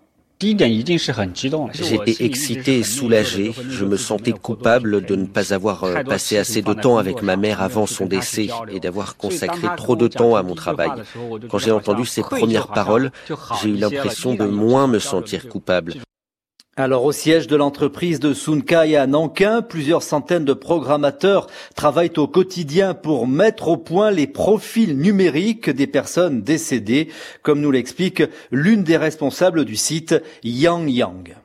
Notre technologie est déjà très avancée et fonctionne très bien. Pour copier l'apparence physique, nous avons seulement besoin d'une vidéo de 3 minutes de la personne qui parle tout en faisant des gestes naturels et habituels. Pour le clonage de la pensée, c'est un processus qui est plus progressif. Plus nous avons de matière, plus il y aura de ressemblance avec la personne décédée. Sébastien, l'intelligence artificielle en Chine va-t-elle aussi changer l'organisation des enterrements? Oui, par exemple dans ce grand cimetière de la banlieue ouest de Shanghai où je me suis rendu et où on va bientôt proposer des enterrements d'un nouveau genre. Le défunt dirige en quelque sorte ses propres obsèques grâce à l'intelligence artificielle. Il peut dialoguer via un écran avec l'assistance venue l'enterrer. Alors ce concept n'en est qu'à ses débuts. Il est en phase de test et tout n'est pas encore parfait, reconnaît Yang Mujiang qui supervise la partie numérique de ce cimetière. Comme certaines personnes décédées sont très âgées, il n'y a pas forcément beaucoup de photos et de vidéos de haute qualité. Il est préférable d'avoir davantage de vidéos pour que l'effet soit meilleur lors de l'enterrement. Si le profil n'est pas suffisamment réel, la famille se sentira mal à l'aise. D'ailleurs, les proches valident le projet uniquement s'ils ne peuvent faire la différence entre le vrai profil et le faux. Sur le plan économique, c'est un marché très lucratif qui s'annonce, Sébastien. Oui, le, tarif pour créer un profil numérique commence à 2000 euros, mais peut monter beaucoup plus haut si la famille souhaite, par exemple, pouvoir dialoguer comme avec une personne vivante sur n'importe quel sujet. Ce nouveau marché, effectivement, s'annonce prometteur quand on sait que la Chine enregistre en moyenne chaque année 10 millions de décès autant de clients potentiels. Sébastien Berriot en direct depuis Pékin. Ce décryptage et tous les autres sont à retrouver sur le site internet de France Culture à la page dédiée le journal de l'écho. Le salaire minimum argentin va augmenter de 30% d'ici le mois prochain, décision du nouveau président ultralibéral Javier Milei. Il passe en force malgré l'échec des négociations avec la Chambre des commerces, du commerce et les syndicats, car la pression de la rue est forte depuis son arrivée au pouvoir en décembre. L'inflation est exponentielle, plus 250 sur un an en janvier. La faute en grande partie à la dévaluation de la monnaie nationale, le peso, avec une autre conséquence, je vous en parlais lundi, près de 6 Argentins sur 10 vivent aujourd'hui sous le seuil de pauvreté. L'érosion de la demande de gaz se confirme. L'année dernière, la consommation européenne a atteint son niveau le plus bas, moins 20% en deux ans. Mais l'UE dépend encore largement du gaz naturel liquéfié russe. La France en est le deuxième importateur sur le continent, constat dressé ce matin dans une étude du groupe de réflexion internationale IEEFA. L'année 2023 a été bonne pour Carrefour. Le groupe affiche un bénéfice net de 23%, soit 1 milliard d'euros, une somme portée par la vente de ses dernières activités à Taïwan. Les résultats sont plus mitigés dans les supermarchés où les ventes baissent, surtout en France. Dans ce contexte, et alors que le groupe va placer plusieurs enseignes en location-gérance, les syndicats voient d'un mauvais œil l'augmentation de 50% des dividendes versés aux actionnaires. Une croissance à deux chiffres aussi pour HSBC. La banque annonce ce matin un bénéfice de 56% l'année dernière, soit plus de 22 milliards de dollars. Un résultat expliqué en partie par l'envolée des taux d'intérêt. Le trafic des trains se rapproche de la normale ce week-end de chassé-croisé. Selon les premières indications données, le mouvement de grève des aiguillères à l'appel du syndicat Sudrail devrait être assez limité. Les prévisions exactes seront données la veille à 17h. Comme les contrôleurs le week-end dernier, les aiguilleurs réclament des embauches et 300 euros de primes. C'était le journal de l'écho signé Valentin Bertrand. À suivre dans le journal de 8 heures, retour sur 10 années de tractation qui ont conduit à la panthéonisation de Misak Manouchian. C'est le premier résistant étranger à recevoir ainsi les honneurs de la nation. Et puis le gouvernement tente à nouveau de calmer la colère agricole. Nous ferons le point sur les sujets brûlants. Mais d'ici là, les matins continuent avec vous quant à la fée. Merci beaucoup Valentin. Et dans quelques instants, la revue de presse internationale. 7h36 sur France Culture et cette revue de presse internationale, elle est avec vous, Catherine Dutu, bonjour. Bonjour Quentin, bonjour à toutes et à tous. Ce qui a retenu votre attention ce matin, c'est l'assassinat en Espagne d'un pilote d'hélicoptère russe qui avait déserté et s'était rallié à l'Ukraine cet été. Maxime Kousminov avait 28 ans et le visage encore poupin. La Guardia Civile a confirmé sa mort hier, comme le soupçonnait déjà l'agence de presse espagnole EFE et des journaux ukrainiens, Ukrainska Pravda et le Kiev Post. Les médias comme El Confidencial se demande donc, cinq jours après la mort de l'opposant russe Navalny, si le Kremlin et le GRU, le puissant service de renseignement militaire russe, ont réussi à atteindre une fois de plus l'une de leurs cibles. La Guardia Civile menait l'enquête depuis la semaine dernière, depuis qu'un corps avait été retrouvé le 13 février dans le garage d'un lotissement tranquille près d'Alicante, dans le sud-est de l'Espagne, et plus précisément à Villa Royosa, station balnéaire de la Costa Blanca, où résident de nombreux étrangers, des Russes et des Ukrainiens notamment, précise le quotidien régional Information, pensant d'ailleurs la semaine dernière à un règlement de compte, tout comme le journal espagnol ABC. La victime a été abattue d'une demi-douzaine de balles, la plupart dans la poitrine. La Information et l'agence EFE livrent d'autres détails sordides. Les tueurs ont roulé sur le cadavre avec leur véhicule avant de prendre la fuite et de brûler leur voiture. Il a fallu plus d'une semaine donc pour confirmer l'identité de l'homme abattu, alors que de faux papiers retrouvés sur lui indiquaient qu'il s'agissait d'un ressortissant ukrainien de 33 ans. Ses empreintes digitales ont fini par parler, rapporte El País. Il s'agit bien de Maxime Kousminov, 28 ans, ancien pilote d'hélicoptère russe. Il avait déserté au mois d'août dernier après avoir secrètement organisé sa défection pendant des mois avec les services ukrainiens.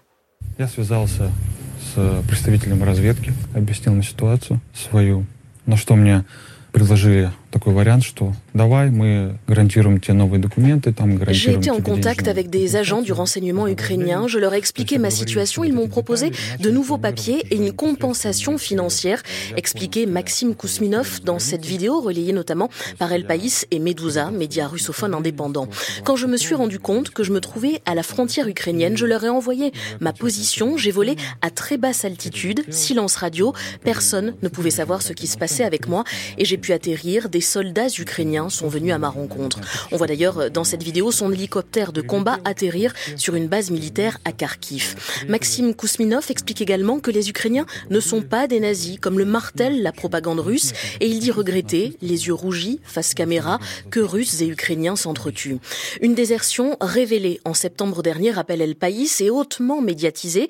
Maxime Kousminov serait passé du côté ukrainien en échange d'un demi-million de dollars et d'une protection pour lui et sa famille. Et l'ancien pilote russe avait appelé d'autres militaires à déserter comme lui. Ce traître et criminel était devenu un cadavre moral dès le moment où il a planifié son abject et terrible crime. Voilà la réaction hier du directeur des renseignements extérieurs russes, cité notamment par l'agence RIA Novosti.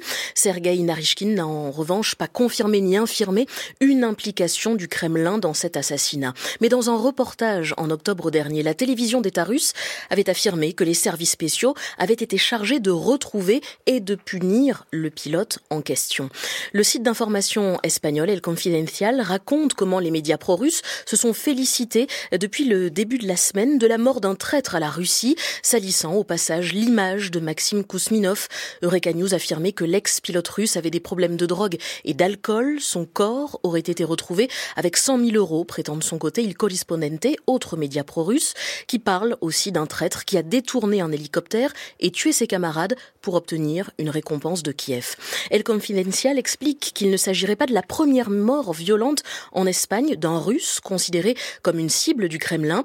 Au printemps 2022, après l'invasion de la, de l'Ukraine par la Russie, un oligarque russe, ancien patron de la compagnie gazière Novatek, avait été retrouvé mort avec sa femme et sa fille dans leur maison de Gérone, dans le nord-est de l'Espagne.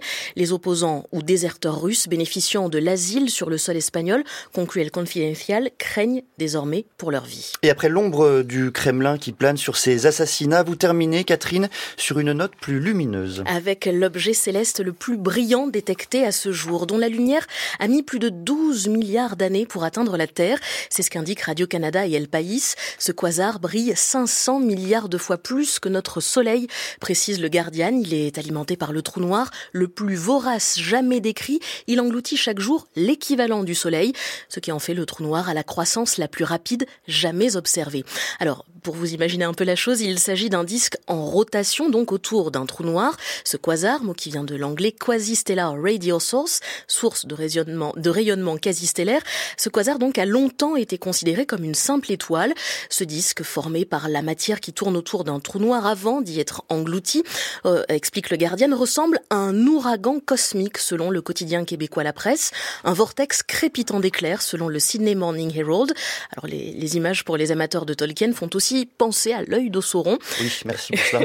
C'est peut-être plus visuel. Euh, ce quasar donc a longtemps été considéré, je le disais, comme une simple étoile, mais sa véritable nature a été révélée grâce au très grand télescope de l'Observatoire austral européen installé en plein désert d'Atacama au Chili.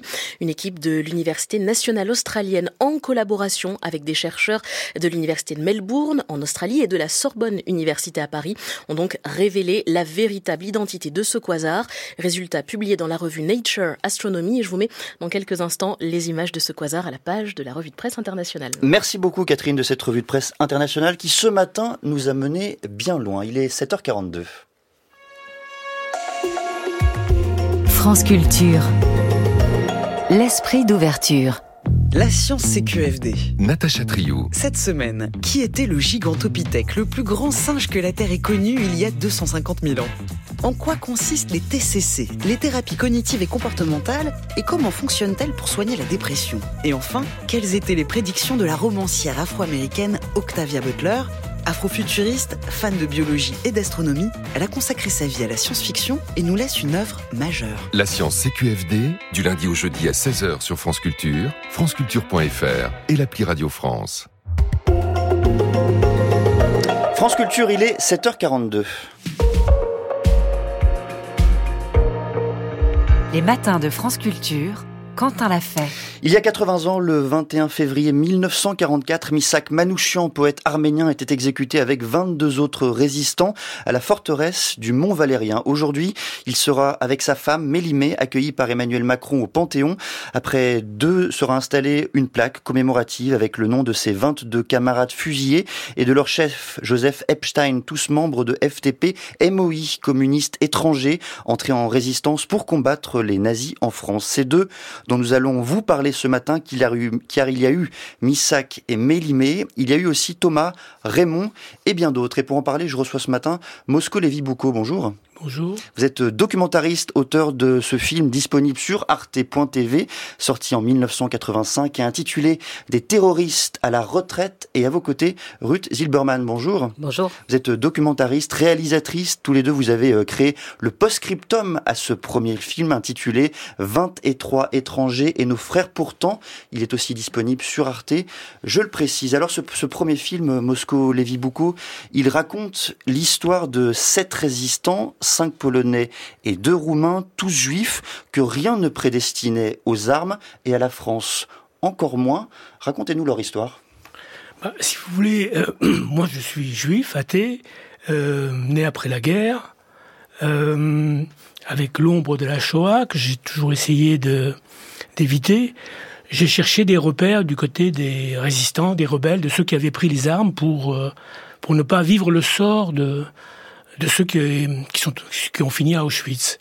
Et donc, euh, euh, un ami comédien, Gérard de Sarthe, euh, qui avait connu euh, un résistant qui s'appelait Jacques Farber, qui était un tailleur, enfin un confectionneur, m'a incité à lire un livre de Philippe Gagné-Raymond qui s'appelait L'affiche rouge. Et à partir de là, en lisant d'autres livres, j'avais trouvé une adresse de, de ce fameux Jacques Farber au 13 boulevard Beaumarchais, et donc je lui ai écrit pour essayer de le voir. Et donc j'en ai rencontré un, et puis un, deuxième, un troisième. Ils n'étaient évidemment pas tous juifs. Euh, ils étaient tous plus ou moins étrangers. Il y avait des Français. Mais disons que je me suis euh, consacré aux survivants, en fin de compte. Euh, et les survivants étaient là parce que soit ils avaient été blessés, donc mis au vert, exfiltrés, euh, soit parce qu'ils avaient quitté les rangs. Euh, et ayant quitté les rangs, ils ont échappé à la rafle finale. C'est cette là qui est donc été euh, survivant. Quel lien avait-il avec euh, Misak Manouchian, avec ce groupe en général même? Comment, comment l'avait-il intégré? Alors, il faut que vous sachiez une chose. La, résistance armée a été initiée par un homme qui s'appelle Boris Solban. Et donc c'est pas Misak Manouchian. Misak Manouchian s'occupait parce que le Parti communiste avait organisé des sections d'étrangers pour accueillir les immigrés mhm. et qui qui ne parlaient pas forcément le français. Donc Misak Manouchian à cette époque-là, il fait partie de la section des Arméniens. Euh, Boris Olban, c'est un ancien d'Espagne à qui on demande d'organiser euh, avec des volontaires euh, des groupes de guérilla pour titiller l'armée allemande, parce qu'il n'avait pas d'armes. Bon. Et donc, euh, c'est lui principalement qui, euh, qui les a organisés, qui leur a imposé des règles de sécurité qu'ils ne respectaient pas, etc. Misak Manouchian arrive beaucoup plus tard, mais beaucoup plus tard, en juillet 43, quand Boris Solban reçoit l'ordre d'amplifier les combats, et il n'y était pas favorable, ça ne correspondait pas à sa stratégie de la guérilla. Sa stratégie à lui, c'était cible prestigieuse, très peu d'hommes, pour, si ça allait mal, ne pas en perdre trop. Le parti, à un moment donné, avait demandé à ce qu'on fasse des actions d'éclat, donc hein, qu'on implique davantage euh, de combattants. Il s'y opposait, donc il a été muté dans l'Est, et c'est Misak Manouchian qui a pris sa place de juillet 43 à novembre 43. Il n'y a qu'un seul parmi les survivants qui a travaillé avec lui, c'était Raymond Kojitski, qui à l'époque avait 17 ans je peux souligner 17 ans, c'est vous dire que les adultes ne se pressaient pas à la porte de la résistance à Paris pour faire des actions contre les Allemands. Donc, un garçon de 17 ans, on a donné un pistolet, on lui a demandé, tu vas servir de défense à un homme un peu plus âgé, c'est Destino Alfonso, 33 ans, dans des actions contre l'armée allemande à Paris. Il y a plusieurs scènes euh, très frappantes, très drôles même parfois dans votre film où ces personnes que vous interrogez, ces anciens résistants, combattants de toujours, se forment aux armes car rien ne les appelait aux armes, on l'a dit. Racontez-nous justement cette manière avec laquelle ils se sont peu à peu familiarisés avec l'action. Bah, si vous voulez, d'abord un communiste ne tue pas à l'époque, si vous voulez, on disait les anarchistes prennent des pistolets, les, communistes, ils militent, ils combattent, euh, ils argumentent, etc. Donc, au début, on leur a dit, mais prenez un marteau. Euh, ou alors, entrez dans les piscines pendant que les soldats allemands nagent, rentrez dans leur cabine et subtiliser arme. Euh, si vous voulez, quand vous dites c'est drôle, je vois pas pourquoi la résistance devrait être édifiante. Euh, moi, quand j'ai vu ces gens, ils me racontaient leurs histoires. J'étais, euh, j'étais un jeune homme à l'époque, donc euh, j'étais émerveillé. Et comme je ne comprenais pas toujours ce qu'ils me racontaient, je leur ai demandé, allons sur place tous les deux, en marchant. C'est votre mise en scène qui est drôle, c'est leur propre mise en scène qu'ils racontent aussi. Oui, mais parce que, comment dire, quand on est allé sur place, je me suis rendu compte qu'ils ne prenaient pas seulement plaisir à, à raconter leur passé avec des mots, mais avec aussi des mains, des pieds, des gestes, et que c'était beau à voir finalement. Et je voudrais vous faire euh, entendre un extrait justement où vous mettez en scène ces personnages qui prennent les armes et ces reconstitutions que, que vous créez. Un matin très tôt du mois de février 1943, Charles Mitzflicker, alors âgé de 30 ans, et Jean Lamberger, qui n'en avait que 17, guettaient la sortie d'un détachement allemand de la caserne des Invalides. Quand Charles les aperçut, Bien que le ciel fût limpide, il ouvrit tout grand son parapluie. À ce signal, Jean déballa un tuyau de gouttière et le déposa dans une poubelle. Le détachement, réglé comme un métronome, mettait 30 secondes pour arriver à la hauteur de la poubelle. La bombe à retardement en mettait tout autant pour exploser. Il y eut des morts et des blessés. Un extrait euh, de votre film euh, Moscou, Lévi beaucoup intitulé Des terroristes à la retraite, sorti en 1985. On entendait également la voix de, Simone Signoret et cette reconstitution. Vous avez euh, accompagné ces personnages de la résistance qui ont accepté de recréer les scènes qu'ils ont eux-mêmes vécues. Comment ça s'est passé? Si vous voulez, je les ai pas dirigés. Je leur ai demandé comment ça s'est passé. Donc, euh, ils se sont mis en place et nous, on a essayé de filmer ce qu'ils racontaient en quelque sorte. Euh, faut que je, faut que je vous parle de Simone Signoret parce que j'avais écrit d'abord une fiction que je n'ai pas faite, dans laquelle Simone Signoret devait jouer. Je lui ai dit, je préfère faire le documentaire parce que ces gens vont disparaître, il ne restera plus de traces d'eux. Et elle m'a dit, bah, si tu fais ton documentaire, je ferai le commentaire. Et elle a fait le commentaire gratuitement. Elle, elle ne voyait plus très clair. Il a fallu parfois euh, venir deux, trois fois dans un studio d'enregistrement. Je pense que je lui dois tout, et je lui dois surtout que le film, qui aurait dû rester dans un coffre, mmh. est sorti du coffre grâce à elle. Parce qu'elle a à un moment donné demandé à voir le président de Antenne 2 à l'époque, qui était un ancien journaliste de Radio France, Jean-Claude Héberlet, pour lui demander, en fait, mais pourquoi ce film, on ne le voit pas? Et ce à quoi le président lui a répondu, parce qu'on m'a dit que c'était une bombe à retardement. Alors elle a organisé une projection privée avec des amis à elle, dont un autre membre de cette maison, Yvan Levaille, qui le lendemain a fait une chronique sur un film que vous ne verrez pas. Et à partir de là, ce film qu'on ne devait pas voir, bah, il a commencé à être vu. Rudy Berman, euh, vous avez, vous me corrigez si je me trompe, 14 ans au moment où ce film euh, sort. Pourquoi vous marque-t-il à ce point-là et surtout qu'est-ce qu'il qu'est-ce crée en vous? Est-ce que vous connaissiez même ces, histoires qui accompagnaient les Manouchians, mais pas seulement, on vient de l'entendre?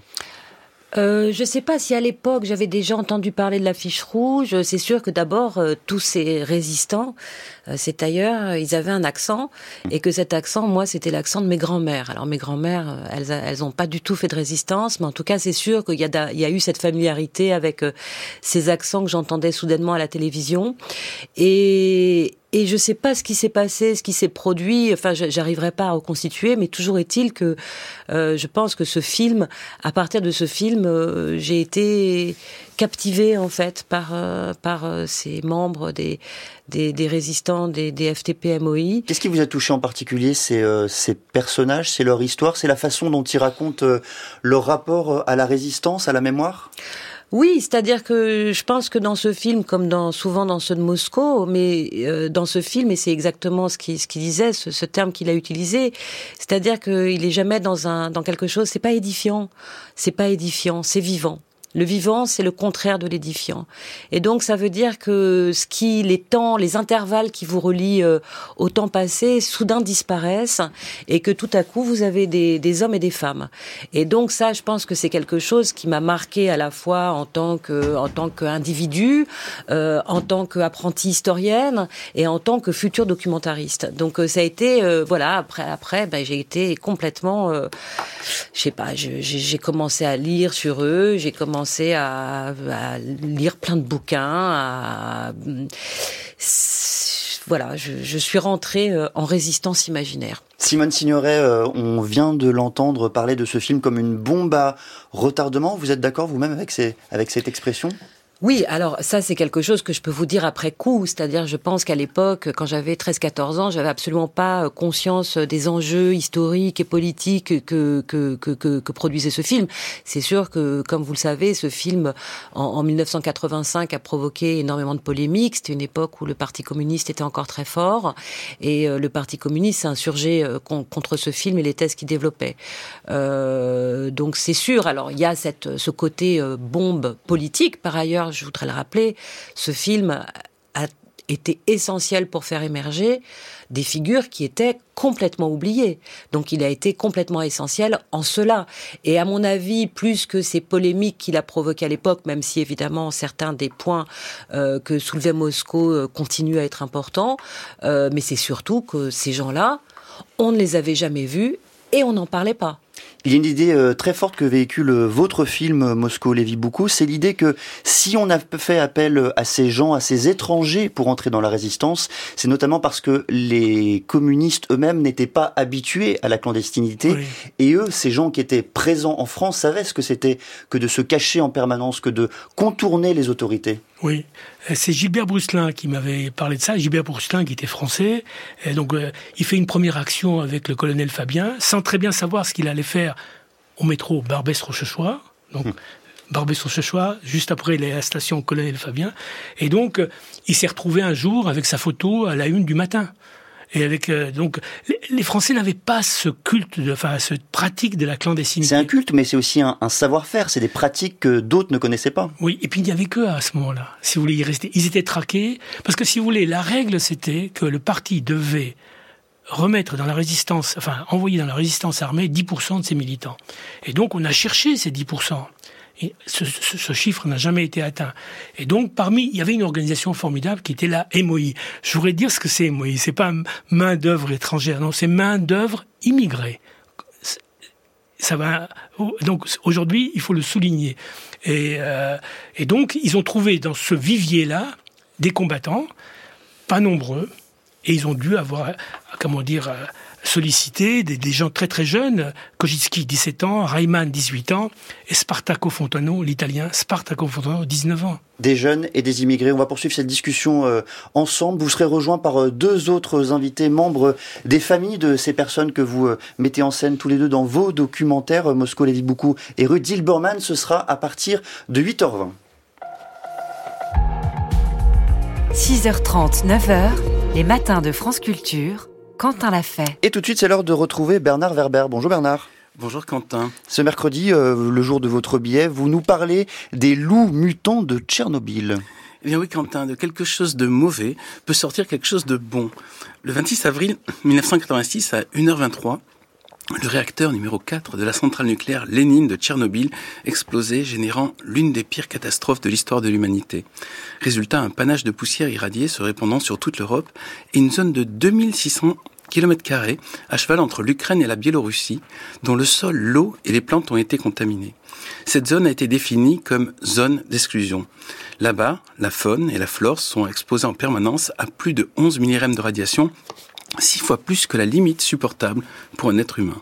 Cependant, si les 350 000 habitants de la ville proche de la centrale Pripyat et ses alentours ont été évacués, les animaux sauvages, eux, sont restés sur ce territoire grand comme le Luxembourg. Et parmi eux, des biches, des daims, des cerfs, des élans, des sangliers, des chiens errants, des lapins, des oiseaux, autant d'animaux qu'on ne peut arrêter avec des pancartes « Attention, danger, zone interdite ». Certains de ces animaux sont morts mais la grande majorité ont muté pour survivre selon le principe ce qui ne te tue pas te rend plus fort. Les feuilles des arbres sont devenues plus rouges, ce qui a donné le nom de forêt rouge à ces bois. Les grenouilles sont devenues noires. On s'est même aperçu que certaines espèces animales qu'on croyait en voie d'extinction ou disparues, comme les chevaux de Przewalski, les lynx, les bisons et les ours bruns, se sont mis à proliférer.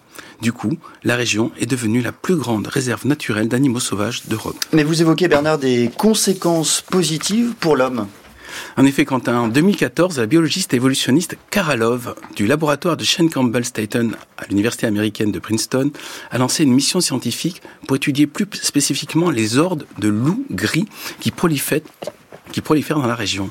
Karalov a eu l'idée de placer des colliers GPS et des dosimètres sur ces loups gris afin de suivre en temps réel leurs déplacements et voir le niveau de rayonnement auquel ils étaient exposés. Elle a couplé ce suivi par des prélèvements sanguins. Dix ans plus tard, elle vient juste de publier le bilan. Tout d'abord, force est de constater que ces loups gris ont développé d'excellentes résistances aux radiations. Selon Karalov, le système immunitaire des loups gris de Tchernobyl a muté pour devenir similaire à ceux des patients humains cancéreux bénéficiant d'une radiothérapie. Karalov a pu même identifier les régions d'ADN qui ont été modifiées pour résister au risque de cancer. Ainsi, aussi surprenant que ça puisse paraître, cette étude montre que même si l'exposition aux radiations augmente dans un premier temps les risques de cancer, elle provoque dans un second temps des mutations de l'ADN chez les loups survivants qui leur donnent un effet protecteur contre toutes les autres formes de cancer. Donc, si je vous suis, Bernard, l'ADN mutant des loups gris de Tchernobyl pourrait permettre de trouver une voie de guérison pour les cancers humains. Karalov en a en tout cas persuadé. Cependant, lors d'une conférence organisée en janvier dernier, elle a signalé qu'elle ne pouvait malheureusement plus continuer ses recherches car la guerre a fini par toucher la région et elle ne peut plus garantir la sécurité de ses collaborateurs. Cette zone est devenue un champ de mines après le départ de l'armée russe et si on peut s'adapter aux radiations, on ne peut évidemment pas s'adapter aux mines antipersonnelles. Et pour conclure, je citerai l'actuel président de l'Ukraine Volodymyr Zelensky. Tchernobyl est un endroit unique sur la planète où la nature renaît après une catastrophe mondiale d'origine humaine. Et je la compléterai compléterai cette citation en rajoutant Reste à savoir jusqu'où la nature va pouvoir changer et jusqu'où ce changement pourra nous aider à nous-mêmes changer. Merci beaucoup Bernard euh, pour ce biais euh, scientifique et optimiste. Il est à retrouver sur le site de France Culture, franceculture.fr et sur l'application Radio France. Merci beaucoup à toutes celles et ceux qui nous retrouvent. Il est 7h59, presque 8h et le journal de Margot Delpierre.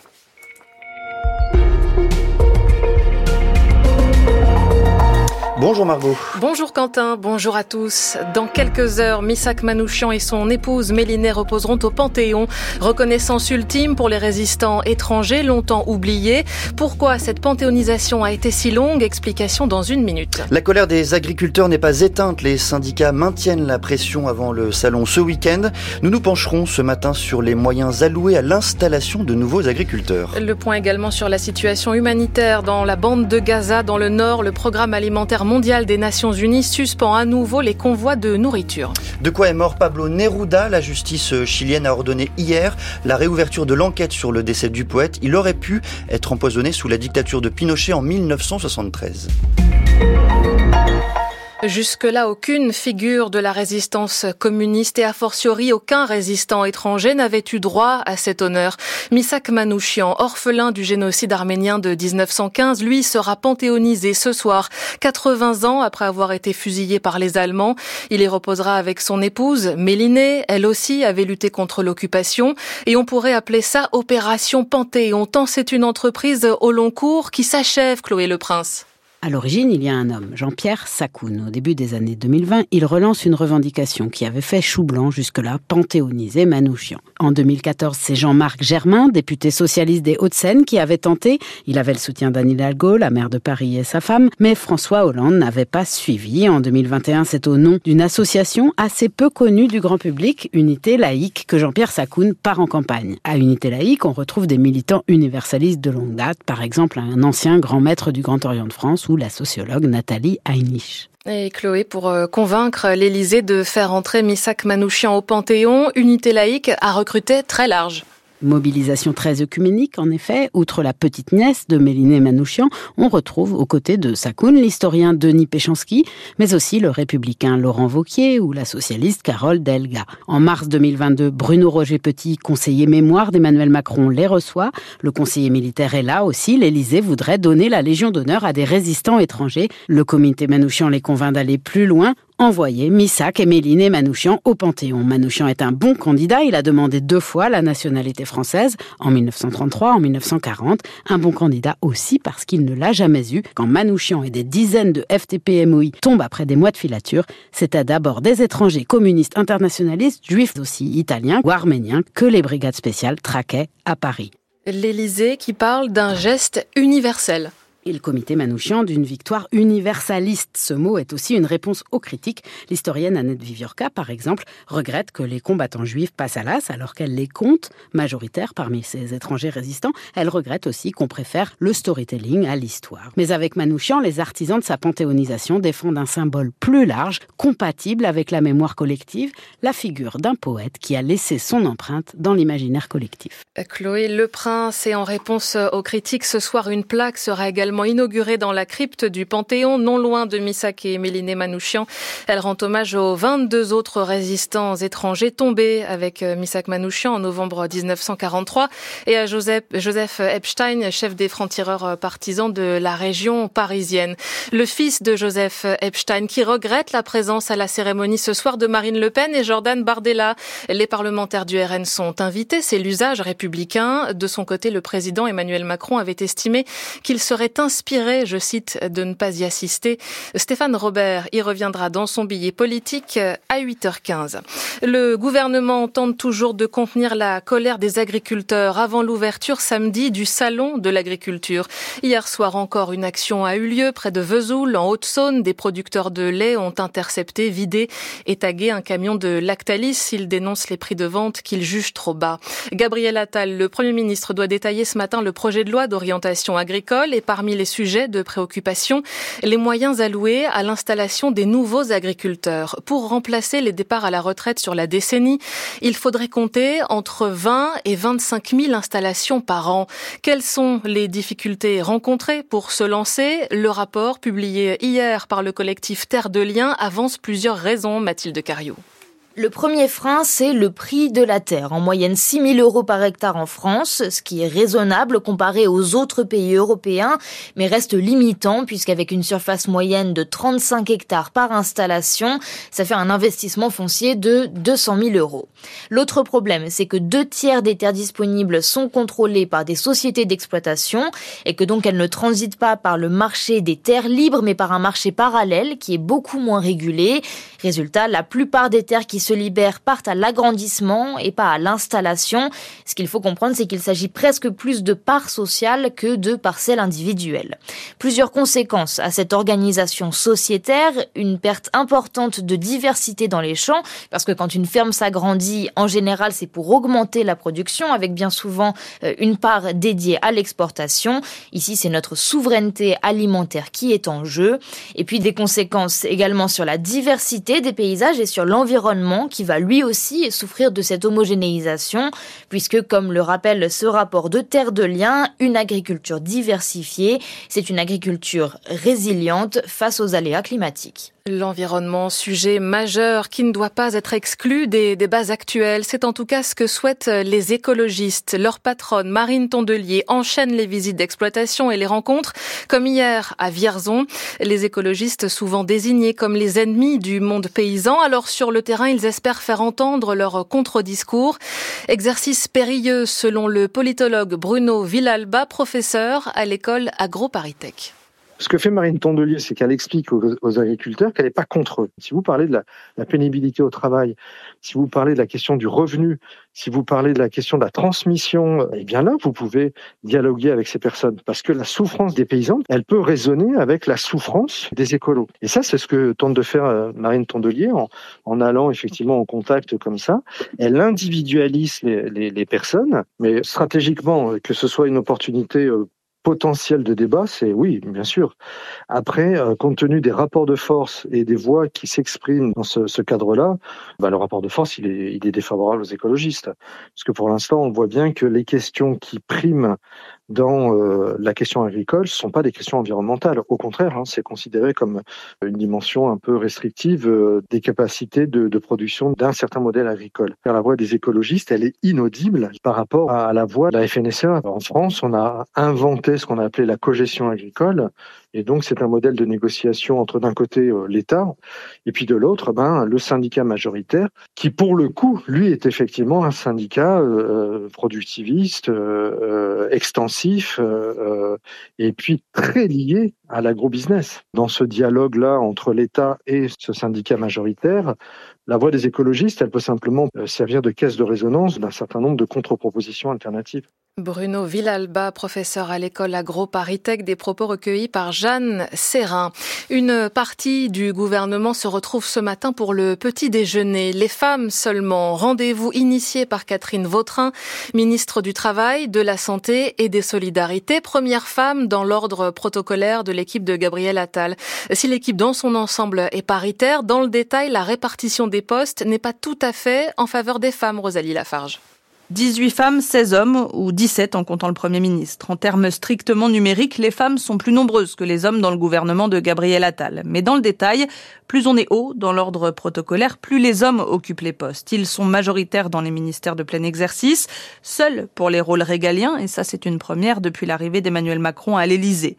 En revanche, on trouve plus de femmes que d'hommes parmi les ministres délégués, beaucoup plus même chez les secrétaires d'État. On a quand même des femmes à des postes importants, le travail, l'éducation, la culture, liste-t-on dans un ministère. On a aussi la première femme aux relations avec le Parlement, souligne encore un membre de l'équipe Attal, ravi que le gouvernement soit par ailleurs représenté par une femme au porte-parole. Malgré tout, il reste encore beaucoup de boulot à faire sur le sujet, admet un ministre, plutôt en soutien de ce qu'il surnomme la réunion en non-mixité de ce matin. Mais l'initiative n'emballe pas tout le monde. Ce n'est pas un peu ringard, se demande par exemple une conseillère gouvernementale quand un collaborateur ministériel se souvient d'un dîner de femmes du gouvernement organisé par Elisabeth Borne autour de la seule à l'avoir précédé à Matignon, Edith Cresson. Un moment sympa, résume-t-il, mais pour quel résultat? Rosalie Lafarge. Jusqu'à 11 ans de prison ont été requis hier soir au procès des attentats de Trèbes et Carcassonne. En mars 2018, un seul terroriste, Radouane Lagdim, a fait quatre morts, dont le lieutenant-colonel Arnaud Beltram, avant d'être tué dans l'assaut des forces de l'ordre. Des personnes de son entourage sont poursuivies, notamment sa petite amie de l'époque. Le verdict est attendu vendredi. 8h09, la suite du journal Margot Delpierre. Voilà quatre mois et demi qu'Israël et le Hamas à Gaza sont en guerre et la situation humanitaire dans l'enclave palestinienne est toujours aussi catastrophique. Oui, hier, le programme alimentaire mondial des Nations Unies a annoncé qu'il suspendait ses convois de nourriture dans la partie nord de la bande de Gaza où il venait pourtant de reprendre. La situation sur place est trop chaotique. Des camions ont été attaqués et le risque de famine se renforce encore, Étienne Monin. Depuis des semaines, le nord de la bande de Gaza est un endroit presque coupé du monde. L'aide humanitaire entre au compte-gouttes, les gens ont du mal à se nourrir, les déplacements sont dangereux pour tenter d'accéder aux fermes ou aux champs, et les maisons sont vidées petit à petit, explique Mohamed Tantesh, déplacé euh, au sud, qui a six membres de sa famille au nord de la ville de Gaza, joint par WhatsApp. Les gens ont tellement besoin de nourriture qu'il y a de plus en plus de personnes qui dévalisent les maisons des autres pour prendre à manger ou pour vendre cette nourriture, histoire d'avoir ensuite de quoi acheter des choses à manger. Parce que si vous arrivez à trouver de la nourriture, c'est très cher. La tension et le chaos sont aussi visibles au sud. Les camions de l'ONU sont attaqués sur la route s'ils ne partent pas tôt quand les gens dorment le matin. Le dernier convoi du programme alimentaire mondial a été pillé avant même d'atteindre la partie nord. L'aide humanitaire est donc aujourd'hui inefficace, prise en étau entre les restrictions de l'armée israélienne et une population désespérée et affamée.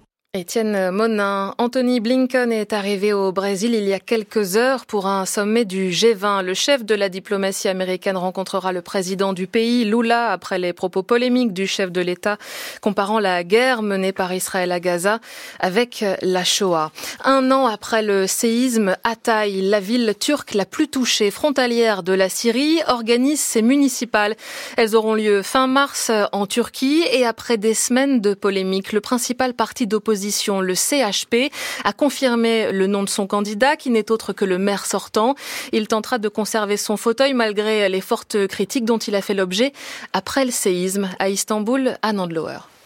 Si le principal parti d'opposition turc a choisi d'investir à nouveau son maire sortant, Lutfi Savaş, au municipal à Hatay, c'est qu'il n'a pas trouvé mieux. Manière un peu étrange de soutenir son candidat, mais c'est ainsi que le dirigeant du CHP, Özgür a présenté les choses. Lutfi Savaş est très critiqué par une partie des habitants et au sein de l'opposition en général pour avoir approuvé des constructions qui se sont effondrées le 6 février 2023 ou encore pour avoir, juste après le séisme, défendu le promoteur d'une résidence qui s'est écroulée sur ses 700 habitants. Mais à en croire le CHP, aucun autre nom ne fait mieux que lui dans les sondages et Lutfi Savaş qui conserve malgré tout une base électorale certaine, avait laissé entendre qu'il se présenterait en indépendant si son parti ne le désignait pas. Au sein du CHP, on note aussi à mot couvert que la popularité du maire sortant est plus grande que celle de son parti. Aux législatives de l'an dernier, l'alliance d'opposition dominée par le CHP n'a remporté que 36% des voix à Hatay contre 48% pour l'alliance du président Erdogan. En clair, Lutfi Savaş était le moins mauvais choix si le principal parti d'opposition veut conserver la mairie de Hatay.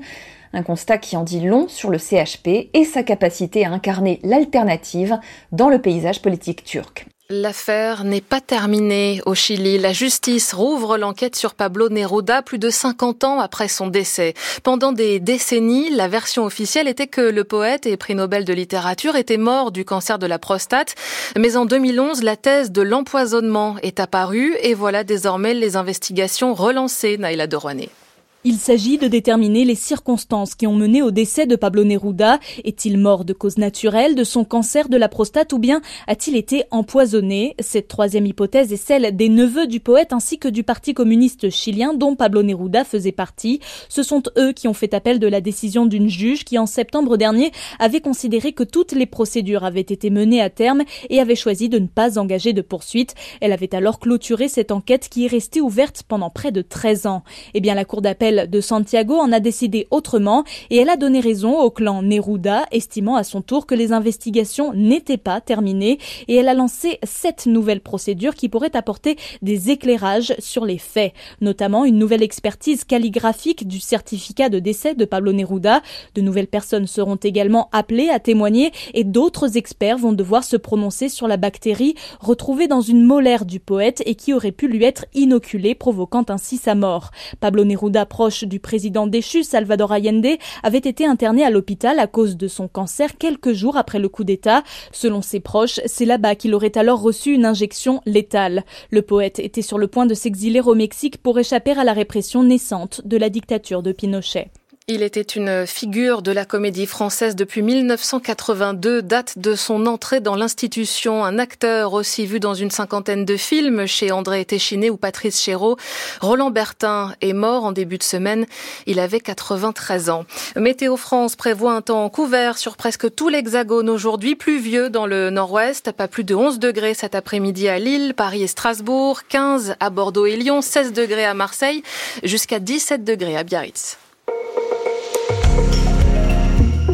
8h15, les matins continuent, Quentin l'a fait. Merci beaucoup Margot Delpierre et quel programme pour cette euh, dernière heure des matins. Dans quelques instants, suite de notre discussion sur les Manouchians et sur toutes celles et ceux qui l'entouraient. Et tout de suite, dans quelques instants, le biais politique avec vous, Stéphane Robert, bonjour. Bonjour Quentin. Et vous revenez ce matin sur la participation de Marine Le Pen à la cérémonie de panthéonisation de Missak Manouchian, justement. Oui, nous tentons de voir en quoi pour elle cette participation est essentielle. Dans quelques instants. France Culture. L'esprit d'ouverture. Philosophie et psychanalyse. Je vous propose de redécouvrir des psychanalystes et des philosophes qui parlent de psychanalyse et qui clarifient pour nous certains thèmes. Géraldine Mühlmann.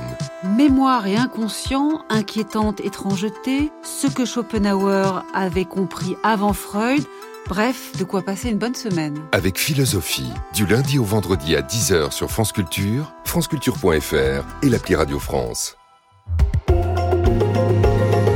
France Culture, il est 8h16. Le biais politique, Stéphane Robert, et le Rassemblement national et l'onction républicaine. Il est très important pour Marine Le Pen d'assister ce soir à la panthéonisation du résistant communiste Misak Manouchian. Très important parce que c'est une étape décisive dans sa quête de normalisation de la formation politique qu'elle dirige, le Rassemblement national tout aussi important que sa participation à la manifestation contre l'antisémitisme le 12 novembre dernier. C'est essentiel parce que la cérémonie qui va se dérouler ce soir est un rituel républicain. Un de ces moments au cours desquels la République se remémore ce qui la fonde et célèbre les valeurs qui la sous-tendent. Et parmi ces valeurs, il y a ce qui a permis à la République de renaître des cendres de la Seconde Guerre mondiale, à savoir le combat et la victoire contre le nazisme et contre la France vichiste du maréchal Pétain. Or, le Rassemblement national puise ses racines précisément dans le camp de ses ennemis combattus et vaincus à l'époque par la République. Quand Jean-Marie Le Pen fonde le Front National en 1972, se trouvent à ses côtés euh, Pierre Bousquet, Léon Gauthier, Roland Gaucher ou encore François Brignot. Ils étaient d'anciens miliciens ou bien avaient collaboré avec la France de Vichy ou encore pour deux d'entre eux avaient servi sous l'uniforme nazi. Le lien du Front National avec les responsables du drame humanitaire qu'a constitué la Seconde Guerre mondiale est donc présent dès l'origine. Et Jean-Marie Le Pen a traîné ce fardeau originel comme un boulet tout au long de sa carrière politique. Il était considéré comme un ennemi de la République. Et Marine Le Pen, Stéphane, est l'héritière de ce passé sulfureux. Oui, puisqu'elle a pris la suite avec la bénédiction de son père. Mais elle l'a fait dans un tout autre état d'esprit. Pour bien comprendre ce qui se joue ce soir pour Marine Le Pen, il faut remonter 22 ans en arrière, en mai 2002, le 5 mai 2002 très précisément. Ce jour-là, Jean-Marie Le Pen est au second tour de la, de la présidentielle face à Jacques Chirac et il est battu très sévèrement. Il fait moins de 18% des voix. Jacques Chirac est lui réélu triomphalement à 82%. Ce jour-là, aux côtés de Jean-Marie Le Pen, il y a deux jeunes cadres du Front National. Marine Le Pen, alors âgée de 33 ans, et Louis Alliot, l'actuel maire de Perpignan. Pour eux, ce résultat est catastrophique, car il révèle le degré très élevé de marginalisation et de diabolisation du Front National au sein de la société française. Et de cet échec cinglant naît alors l'idée que s'ils veulent un jour accéder au pouvoir, il va falloir dédiaboliser le parti. Et c'est ce que va commencer à faire Louis Alliot dans les années 2000. Il va petit à petit écarter les éléments les plus sulfureux, les plus infréquentables, ce qui lui vaut à l'époque un surnom dont certains le gratifient en interne, Loulou la purge. Mais cette stratégie est véritablement mise en œuvre à partir de 2011, quand Marine Le Pen devient la présidente du Front National. La mise à l'écart de ceux qu'on jugeait infréquentables se poursuit et s'intensifie. Puis vient le changement de nom du parti en 2018. Le Front National devient Rassemblement National. L'idée est de couper les ponts et de faire table rase du passé. Plus récemment encore fut mise en œuvre la stratégie de normalisation des 89 députés élus à l'Assemblée nationale avec pour consigne une cravate, pas de vague et du travail de terrain dans les circonscriptions. Mais tout ça n'avait pas encore complètement effacé ce que le parti à la flamme contient encore de sulfureux, à savoir ce lien historique avec le nazisme et la France de Vichy. C'est d'ailleurs au nom de ce lien et de ce passé, Stéphane, que la famille de Robert Badinter a demandé au Rassemblement national de ne pas venir à l'hommage rendu à l'ancien ministre de la Justice il y a quelques jours aux Oui, comme le fit également il y a deux jours le président de la République Emmanuel Macron pour la cérémonie de ce soir, ainsi que plusieurs descendants de résistants fusillés aux côtés de Missak Manouchian au Mont-Valérien en 1944, qui ont demandé à Marine Le Pen de ne pas venir. Mais ce lien historique est de plus en plus ténu et fragile. On a pu le constater avec la manifestation contre l'antisémitisme à laquelle ont participé plusieurs élus du Rassemblement national le 12 novembre dernier et qui s'est déroulée sans incident. C'est une partie du lien avec le nazisme qui fut alors effacé symboliquement. Et ce que vient chercher Marine Le Pen ce soir en participant à la panthéonisation de Missak Manouchian, c'est un peu la même chose. C'est une onction républicaine, afin de ne plus être considérée comme une potentielle de la République. Autrement dit, elle vient essayer de laver le péché originel anti-républicain de Jean-Marie Le Pen. Et c'est là l'un des verrous essentiels qu'elle aspire à desserrer et à lever dans sa stratégie de conquête du pouvoir. Il y en a d'autres. Par exemple, celui de la crédibilité et de la respectabilité. Ce verrou-ci a commencé à être déverrouillé avec le recrutement du haut fonctionnaire Fabrice Leggeri, ancien directeur de l'agence européenne Frontex, le, Frontex, le week-end dernier. On en parlait à cette même heure mhm. et sur cette même chaîne il y a deux jours. Rien ne dit évidemment que ce sera suffisant et que ça lui permettra un jour d'accéder au pouvoir, mais pour Marine Le Pen, ces étapes sont essentielles et elles révèlent aussi qu'elle se prépare patiemment et méthodiquement. Merci beaucoup Stéphane Robert et nous allons faire réagir nos invités à ce biais politique. Il est 8h21. 6h30, 9h, les matins de France Culture Quentin l'a. Suite de notre discussion sur la panthéonisation, ce jour de Misak Manouchian et de son épouse Mélimée en présence de quatre invités. Désormais, Moskolevi Bouko, documentariste, auteur de Des terroristes à la retraite, un documentaire magnifique sorti en 1985. À ses côtés, Ruth Zilberman, documentariste et réalisatrice. Tous les deux, vous avez euh, créé le post-scriptum de ce premier documentaire, on en parlera. Il est intitulé celui-ci 23 étrangers et nos frères. Pourtant, il a paru en février 2024 il est disponible sur arte.tv. Et vous êtes rejoint par deux invités. Thomas Stern, bonjour. Bonjour. Vous êtes le neveu de Thomas Elec, membre de, des FTP MOI et du groupe Manouchian. Vous nous présenterez évidemment qui il était. Et à vos côtés, Charlotte Lazimi, bonjour. Bonjour. Vous êtes euh, la petite fille de Raymond Kojitski, membre des FTP MOI et du groupe Manouchian. Mais je voulais vous faire réagir d'abord, euh, Ruth Zilberman, sur euh, ce biais politique. Est-ce que vous comprenez, ou en tout cas, comment vous percevez-vous la présence de Marine Le Pen à cette cérémonie tout à l'heure de panthéonisation de Misak Manouchian? Ah, je le perçois très très très mal. Et je voudrais dire qu'en ces temps de glissement justement idéologique et de confusion, je voudrais juste dire que moi, par exemple, et je pense que je ne suis pas la seule, nous avons la mémoire longue. Et par ailleurs, je voudrais proposer un petit exercice à Marine Le Pen, un petit exercice public par exemple, ça serait de répéter 23 fois ce vers de Louis Aragon célébrant la fiche rouge et qui a servi de titre justement à ce film dont vous parliez, à notre post-scriptum, 23 étrangers et nos frères pourtant, 23 fois pour Marine Le Pen. Et on aurait pu ajouter peut-être même euh, et français de préférence. Et Moscou Lévy Boucault, une, une réaction? Ben, On n'est pas d'accord, euh, Ruth et moi. Moi, j'opte plus pour euh, le point de vue de Serge Klarsfeld. Je pense qu'auprès de les... Je me moque de Marine Le Pen, je ne voterai jamais Marine Le Pen. Euh, si c'est opportuniste ou sincère, je n'en sais rien. Ce que je sais, c'est que ces militants à elle, c'est-à-dire les racistes, les xénophobes, les antisémites, si ils l'entendaient dire 23 étrangers et nos frères pourtant, pour moi, c'est une onde de choc parmi l'électorat. C'est-à-dire, ça les fait grincer des dents et ça fait retourner Pétain dans sa tombe, ou ça fait retourner tous les DA les, dans leur tombe. Donc, je pense qu'elle dérange son électorat et je pense que c'est ça, qu'elle le fasse. Stéphane Robert bah, Peut-être je peux vous poser la question de savoir si euh, vous considérez qu'elle est euh, l'héritière pleinement de. Est-ce qu'elle est l'héritière et comptable de, de, de, de, ce qu'a pu faire son père euh, je pense qu'elle fait beaucoup d'efforts pour qu'on pense autre chose maintenant. oui, excusez-moi. Oui, je pense que elle se donne pas mal de mal pour ne plus être l'héritière. Enfin, pour. Mais bon, euh, elle reste quand même euh, la figure de l'extrême droite et de la nouvelle, la nouvelle extrême droite européenne. Enfin, c'est indéniable, c'est indéniable. Charlotte Lazimi, une réaction également? Oui, j'aimerais revenir même sur le titre euh, du documentaire et sur ces étrangers même qui sont présentés dans le documentaire de, de Moscou. Ils n'étaient pas tous étrangers, ils étaient français. Il y a quand même beaucoup de mensonges et de confusions qui sont diffusées par l'extrême droite, par le parti de Marine Le Pen, par Éric Zemmour notamment, qui nous explique aujourd'hui que Vichy a protégé les juifs, en tout cas les juifs français. Euh, mon grand-père, il a été euh, dénaturalisé, il est né en France, il était français, de parents immigrés. Et donc, euh, les juifs n'ont pas été protégés sous Vichy, c'est le moins qu'on puisse dire. Ils ont été exterminés comme une bonne partie de, de nos familles. Et donc ça, je trouvais ça important de le rappeler. Et si mon grand-père était encore vivant, je, pense que il, euh, hurlerait de, dépit. Mais l'extrême droite a toujours été l'ennemi et restera toujours l'ennemi. En tout cas, euh, les, Juifs ont été leurs ennemis et donc forcément, ils ne peuvent pas être nos amis aujourd'hui. Alors justement, revenons au documentaire euh, Charlotte Lazimi. Peut-être présentez-nous votre grand-père il s'appelait Raymond Kojitski. Il est mort en 2016. Il était membre des FTP MOI et du groupe Manouchian. Comment en est-il arrivé à intégrer ce groupe? Est, je pense qu'il avait des amis et puis il essayait d'avoir, des actions. Enfin, ils étaient communistes, voilà, d'origine. Son père était communiste, était communiste aussi. Ils ont ensuite quitté le communiste en 1951 parce qu'on les avait traités de titistes, mais je crois qu'à l'époque, ils savaient pas vraiment ce que ça voulait dire. Euh, et progressivement, il a voulu rentrer dans la résistance et d'abord, il a distribué des tracts et il le raconte dans le documentaire de Moscou. Il s'est dit, bah, lancer des grenades et lancer des tracts, en fait, c'est pareil. Bah, en fait, pas du tout.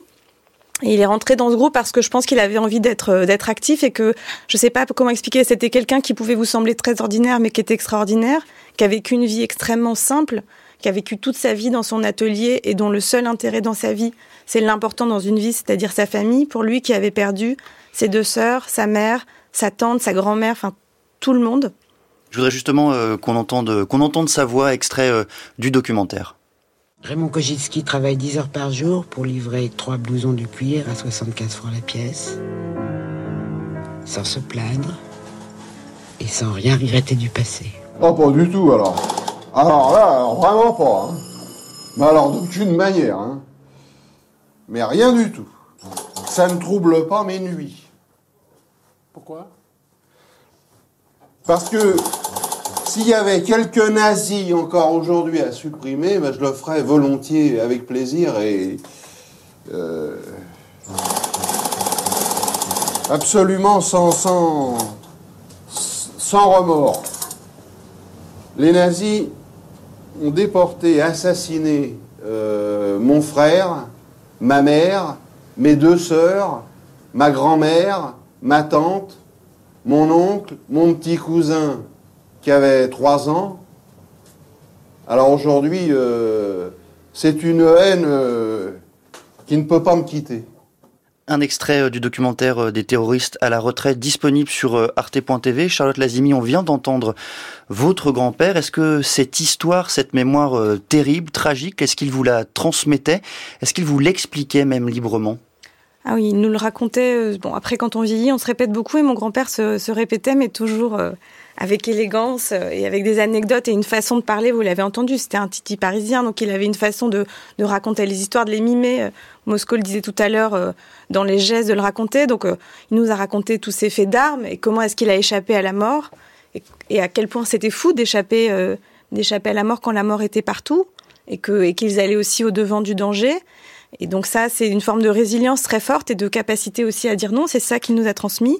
Et en même temps, euh, comme pour la famille de ma grand-mère, euh, euh, c'est une extermination de, nos familles et donc c'est une tristesse et une douleur énorme et une angoisse aussi que tout peut recommencer et, que l'humanité, on a le meilleur de l'humanité. Je pense que mon grand-père et, et, toutes les personnes de la fiche rouge, comme, comme Thomas Elec, parce que Thomas Stern est avec nous aujourd'hui, son neveu, représentent le meilleur de l'humanité, mais on a aussi vu, et on le voit encore aujourd'hui, ce que le pire de l'humanité peut produire. Alors je me tourne vers vous euh, justement, euh, Thomas Stern. Est-ce que vous pouvez euh, nous présenter peut-être votre oncle qui était Thomas Elec, je le rappelle également membre des FTP MOI et membre également du groupe Manouchian. Absolument, Thomas Elek, il est, euh, ses parents sont hongrois, euh, juifs hongrois euh, d'obédience communiste. Ils ont quitté la Hongrie euh, au moment de la, la contre-révolution, enfin au moment de l'écrasement de, la révolution hongroise et de la mise en place du, du pouvoir de l'amiral Horthy. Euh, donc c'est des émigrés politiques. Thomas, il a 16 ans, il est aussi migrant, et puis il y a un type qui lui dit qu'on est juif et métèque, on ferme sa gueule. Et donc il le roue de coups et il quitte le lycée et euh, dans un premier temps, il fabrique un attentat tout seul. Euh, il bricole un attentat en évidant l'exemplaire de son père du capital, en mettant une bombe dedans et en le déposant dans les rayonnages de la librairie de la pensée universelle qui est à droite, qui était à droite de la, quand on regarde la Sorbonne de face, qui était à, à gauche, pardon, à gauche, euh, sur le boulevard Saint-Michel, qui était la librairie de l'extrême droite française, où Brasiliac euh, venait euh, régulièrement euh, saluer ses petits copains nazis. Et malheureusement, la bombe explose, mais Brasiliac n'était pas là, donc pour ce coup, il s'en tire. Et après, sa mère lui dit, euh, au lieu de faire des conneries tout seul dans ton coin, euh, si tu veux te battre, euh, rejoins des, réseaux de résistance. Et elle le branche sur les, les gens de la FTP Marie. Quel rapport vous-même vous avez, euh, Thomas Stern, à, cette mémoire euh, À la différence euh, de Charlotte Lazimi, vous n'avez pas connu directement votre oncle, votre oncle hein, il a été fusillé au Mont Valérien.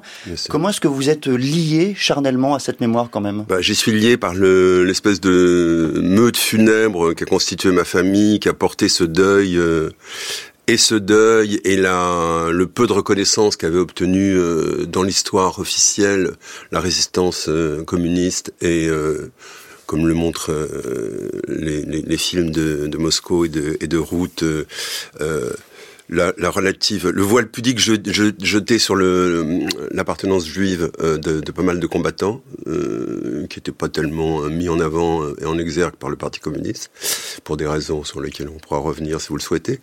Et j'ai porté le deuil, j'ai porté les larmes de ma grand-mère, j'ai porté euh, à la fois la figure fantomatique et héroïque de ce personnage pour lequel j'ai une admiration illimitée puisque euh, il appartient à, cette escorte de combattants juifs euh, qui, de Paris, Lyon, euh, Toulouse et aussi le ghetto de Varsovie, ont dit aux Allemands tu tu veux ma peau, viens la chercher.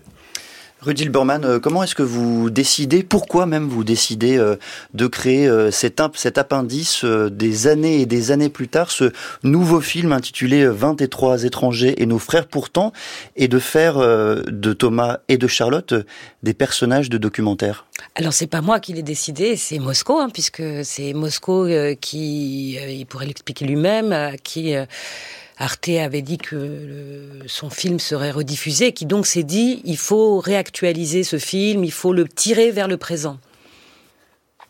En fait, si vous voulez, j'avais été voir Arte pour dire, je suis désolé de, le faire aujourd'hui, que je trouvais l'entrée de Manouchian et de son épouse au Panthéon, l'entrée d'un Français d'origine arménienne formidable, mais en même temps, je la trouvais déloyale. Pourquoi déloyale? Parce que je pense que et euh, contrairement à ce que dit un historien euh, euh, un peu bené, qui dit vous parlez au nom de Manouchian, je pense que si on avait demandé à, à Manouchian s'il était d'accord pour entrer au Panthéon avec son épouse, je pense qu'il aurait refusé. Il aurait dit moi tout seul non. Avec ma camarade, certainement. C'était un combat fraternel. C'était, comment dire, c'était une mosaïque euh, alors on fait entrer un arbre. Malheureusement, je pense que cet arbre cache un peu la forêt. Si vous voulez, Joseph Boxhoff, Maurice Fingerzweig, il passe un peu à la trappe, qu'on le veuille ou non. Ce qui est formidable, c'est que la main d'œuvre immigrée entre avec Manouchian au Panthéon. Les étrangers entrent au Panthéon et qu'entre parenthèses, Marine Le Pen va honorer des étrangers, ce qui, ce qui pour moi euh, très incongru. Mais donc j'ai vu, vu Arte et Arte a dit ben non non non on va pas faire un film spécial, on va reprendre ce vieux film de 1985 et tu et tu vas pouvoir rajouter euh, une postface. Bon alors donc c'est là où j'ai entendu un jour Ruth euh, tenir dire un texte qu'elle avait écrit sur ce film, ça m'avait ému, j'avais pas tout compris et donc j'ai voulu voir l'écho filmer Ruth en train de chercher dans Paris et auprès des, des familles des, des, des, fusillés de la fiche rouge la trace de cette histoire. C'est une histoire qui pour moi me fait vibrer encore, mais c'est pour moi un repère et j'aimerais que ce repère demeure auprès des jeunes gens, qu'il n'y ait pas que Manouchian si possible. Et ce qui marque dans le même temps quand on observe, quand on regarde votre de documentaire, c'est que la résistance laisse des traces. Elle laisse des traces évidemment dans les corps, mais elle laisse des traces dans les esprits de ses descendants qui portent en eux leur mémoire avec une responsabilité impressionnante, Rudy Bormann. Oui, absolument. C'est-à-dire que je pense que ce qu'on voulait, Moscou et moi, c'était aussi, encore une fois, euh, montrer à quel point cette, cette histoire habite, euh, habite le présent, euh, habite les lieux,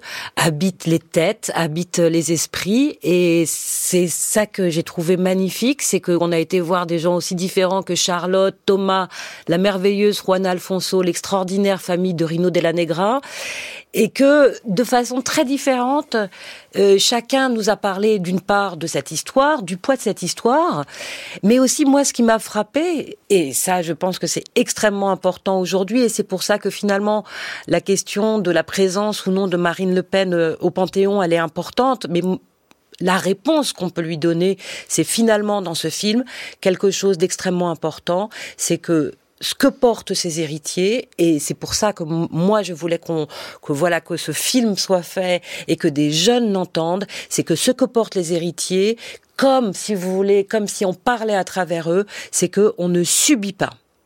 On ne subit pas et on, est actif dans les temps dans les temps anciens et dans les temps contemporains. Thomas Stern, comment vous sentez cette responsabilité? Vous, vous habitez De quelle façon même elle, elle s'incarne?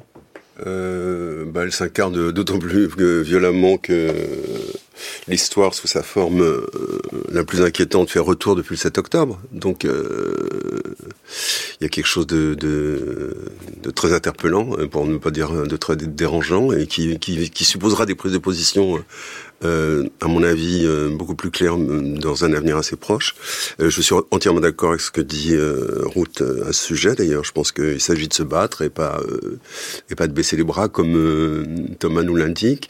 Maintenant, sur la question plus globale de Manouchian, pas Manouchian, moi, je suis assez partagé. Si d'un côté, je pense que le travail que faut Moscou, Ruth, je pense que le travail qu'a fait Annette Vivorka, qui est un travail détricotage d'un narratif euh, au début fictionnel fabriqué par les nazis qui inventent le groupe Manouchian pour la fiche rouge, euh, lequel est repris par le PC et qui en fait euh, euh, l'emblème du parti des fusillés, et ainsi de suite. Enfin, il y a, y a, un travail passionnant pour les historiens, notamment ne serait-ce que pour démontrer que l'histoire est faite de est faite de, de narration et de fables euh, fluctuantes, mouvantes, euh, qui sans arrêt.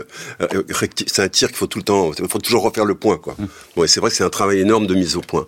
Maintenant, moi, je pense que qu'est-ce qui va être retenu de ça? Il va être retenu euh, quelque chose de très rudimentaire dans la liturgie républicaine, par cette liturgie républicaine, c'est-à-dire qu'il y a des étrangers euh, qui ont choisi délibérément quand je dis délibérément, euh, je fais bien entendu référence, par exemple, aux tirailleurs sénégalais de la guerre de 14, à qui on n'a pas demandé leur avis pour aller se faire flinguer dans les dans les tranchées de la Marne. Là, ils ont choisi délibérément de se battre pour la France. Et c'est extrêmement important parce que je pense que c'est ce qui restera et c'est ce dont je suis, euh, c'est quelque chose auquel je suis extrêmement attaché. Je le suis d'autant plus, euh, je terminerai sur une note humoristique. J'ai quatre enfants, j'ai une enfant fille juive et j'ai trois enfants euh, néo-franco-sénégalais musulmans. Donc quelque part, et ils sont français, ils seront avec moi cet après-midi de tout cœur à la commémoration. Et pour moi, c'est une manière aussi, c'est une réponse aussi. Charlotte Lazimi, je voudrais revenir avec vous à cette question. Quel lien vous-même vous entretenez euh, avec la résistance, son esprit, avec cette mémoire-là en général? Alors déjà, je voudrais vraiment adresser un immense merci à Moscou et à Ruth, parce que sans Moscou, et sans Ruth aussi, qui fait vivre cette mémoire, euh, tous ces résistants, parce qu'il y a mon grand-père et on l'a vu, mais mais il y en a d'autres. Il y avait beaucoup de femmes qui apportaient des armes. Il y a eu 200 arrestations le jour euh, où le groupe euh, Manoukian a été arrêté, aurait été oublié. Et donc c'est contre cet oubli quand Ruth dit qu'on a la mémoire longue, mais c'est aussi de travailler aussi à la visibilité des gens qui n'ont pas cherché les honneurs, mais qui en ont tant mérité.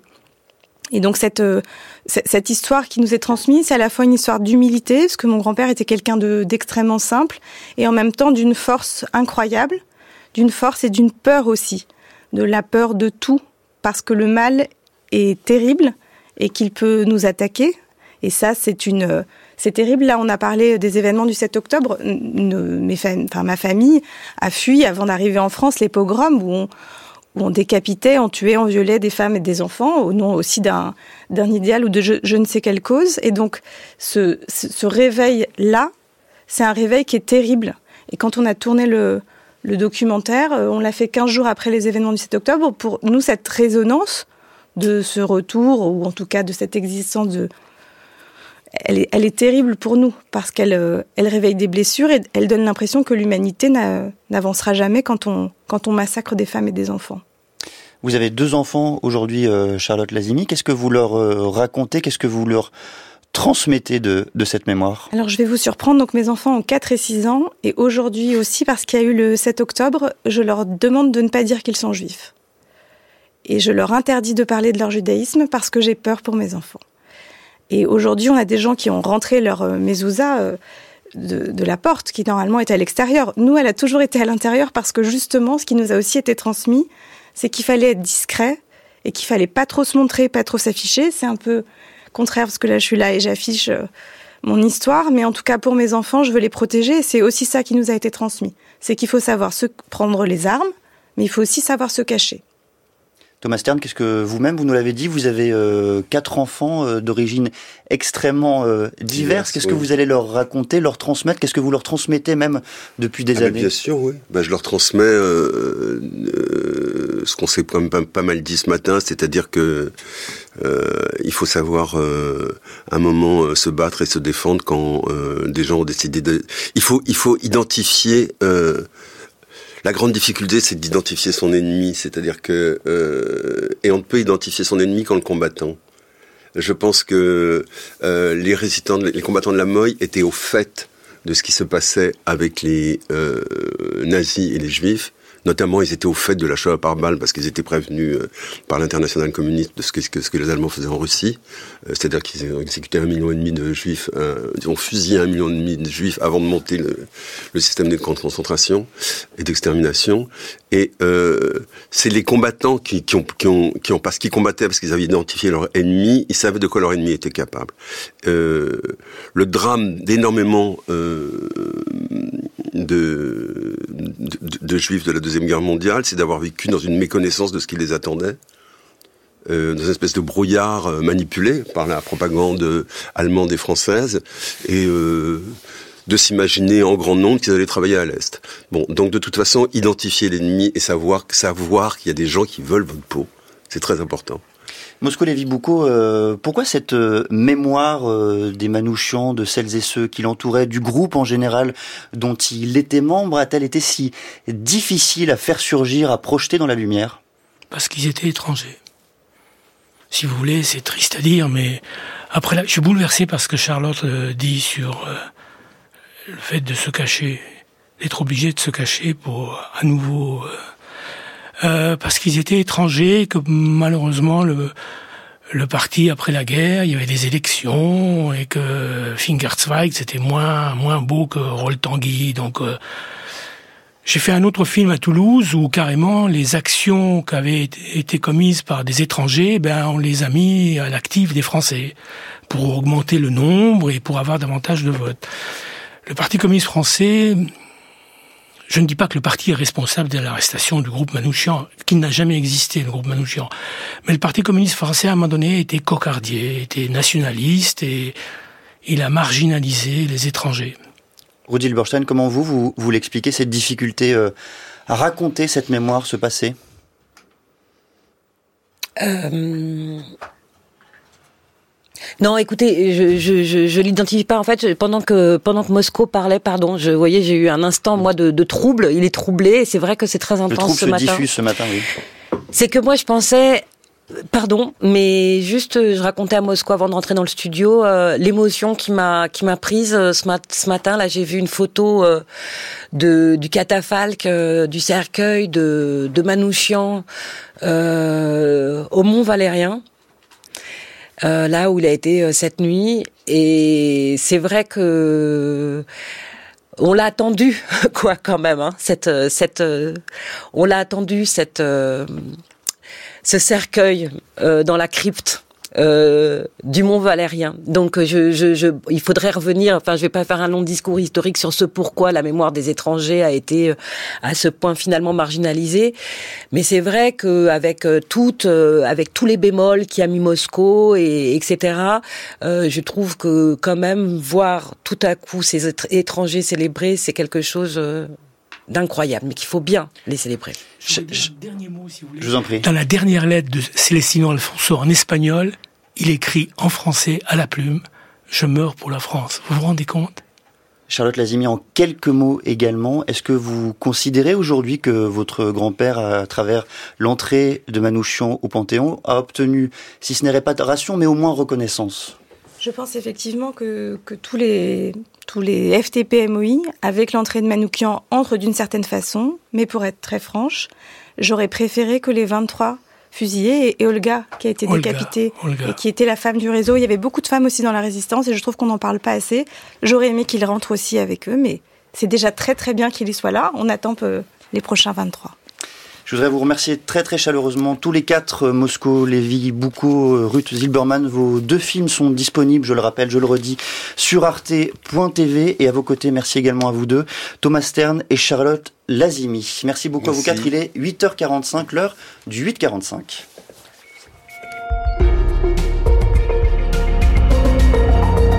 De Valentin Bertrand. Bonjour Valentin. Bonjour Quentin, bonjour à toutes et à tous. Les ambitions de Tesla contrariées par les 8000 habitants d'une ville allemande, ils ont dit non à l'extension d'une usine du géant des voitures électriques. C'était le fil rouge de cette matinale. Misak Manouchian entre au Panthéon ce soir. Qu'est-ce qui a guidé ce choix? Ce sera le dossier de ce journal. La situation humanitaire déjà critique s'aggrave encore à Gaza. Le programme alimentaire mondial a décidé hier de stopper ses livraisons dans la moitié nord de l'enclave. Décision prise en raison des violences et du chaos dans la région, explique le PAM. Selon l'ONU, 2 200 000 personnes pourraient basculer tout prochainement dans l'état de famine. L'Occident et la Russie face à face à la table du G20. Le sommet des 20 plus grandes puissances s'ouvre aujourd'hui à Rio de Janeiro au Brésil. Les ministres des Affaires étrangères devraient surtout échanger sur les conflits en cours, la Russie et Gaza. Seule la Chine est absente. Tesla ne pourra pas agrandir l'une de ses principales usines en Europe. Les habitants de Grunheide, une ville allemande à 40 km de Berlin, ont dit non à 60%. Lors d'un référendum organisé la semaine dernière, Sébastien Baer nous appelle de Berlin. Pour Tesla, l'usine de Grunheide, inaugurée il y a deux ans et qui s'étend sur 300 hectares, est déjà trop petite. Le constructeur américain souhaite doubler sa production et passer de 500 000 voitures par an à 1 million. Le groupe d'Elon Musk prévoit donc d'agrandir le site de 170 hectares, de quoi installer des quais de chargement supplémentaires, des entrepôts et une crèche d'entreprise. La fabrique automobile, déjà la plus grande de l'ex-Allemagne de l'Est, deviendrait tout simplement la plus importante d'Europe. Qui dit usine plus grande dit aussi trafic plus important et donc plus de pollution. L'extension obligerait à sacrifier également une centaine d'hectares de forêts de pins, une catastrophe pour les défenseurs de l'environnement qui soulignent qu'une partie du terrain prévu se trouve dans une zone de protection des nappes phréatiques. Ces dernières semaines, partisans et opposants du projet se sont affrontés à distance. Le constructeur assure que l'extension augmentera la sécurité des installations et permettra de nouvelles embauches dans cette usine qui emploie déjà 12 000 personnes. Ce référendum n'a qu'une valeur indicative, mais il est considéré comme un baromètre important. Tesla et la commune, qui reçoit chaque année 6 millions d'euros de taxes professionnelles, vont devoir retravailler leur projet. Dans un quart d'heure, Gabriel doit lister les nouvelles annonces du gouvernement à destination des agriculteurs. Le Premier ministre est très attendu sur l'encadrement des prix de vente, la simplification administrative et la souveraineté alimentaire de la France.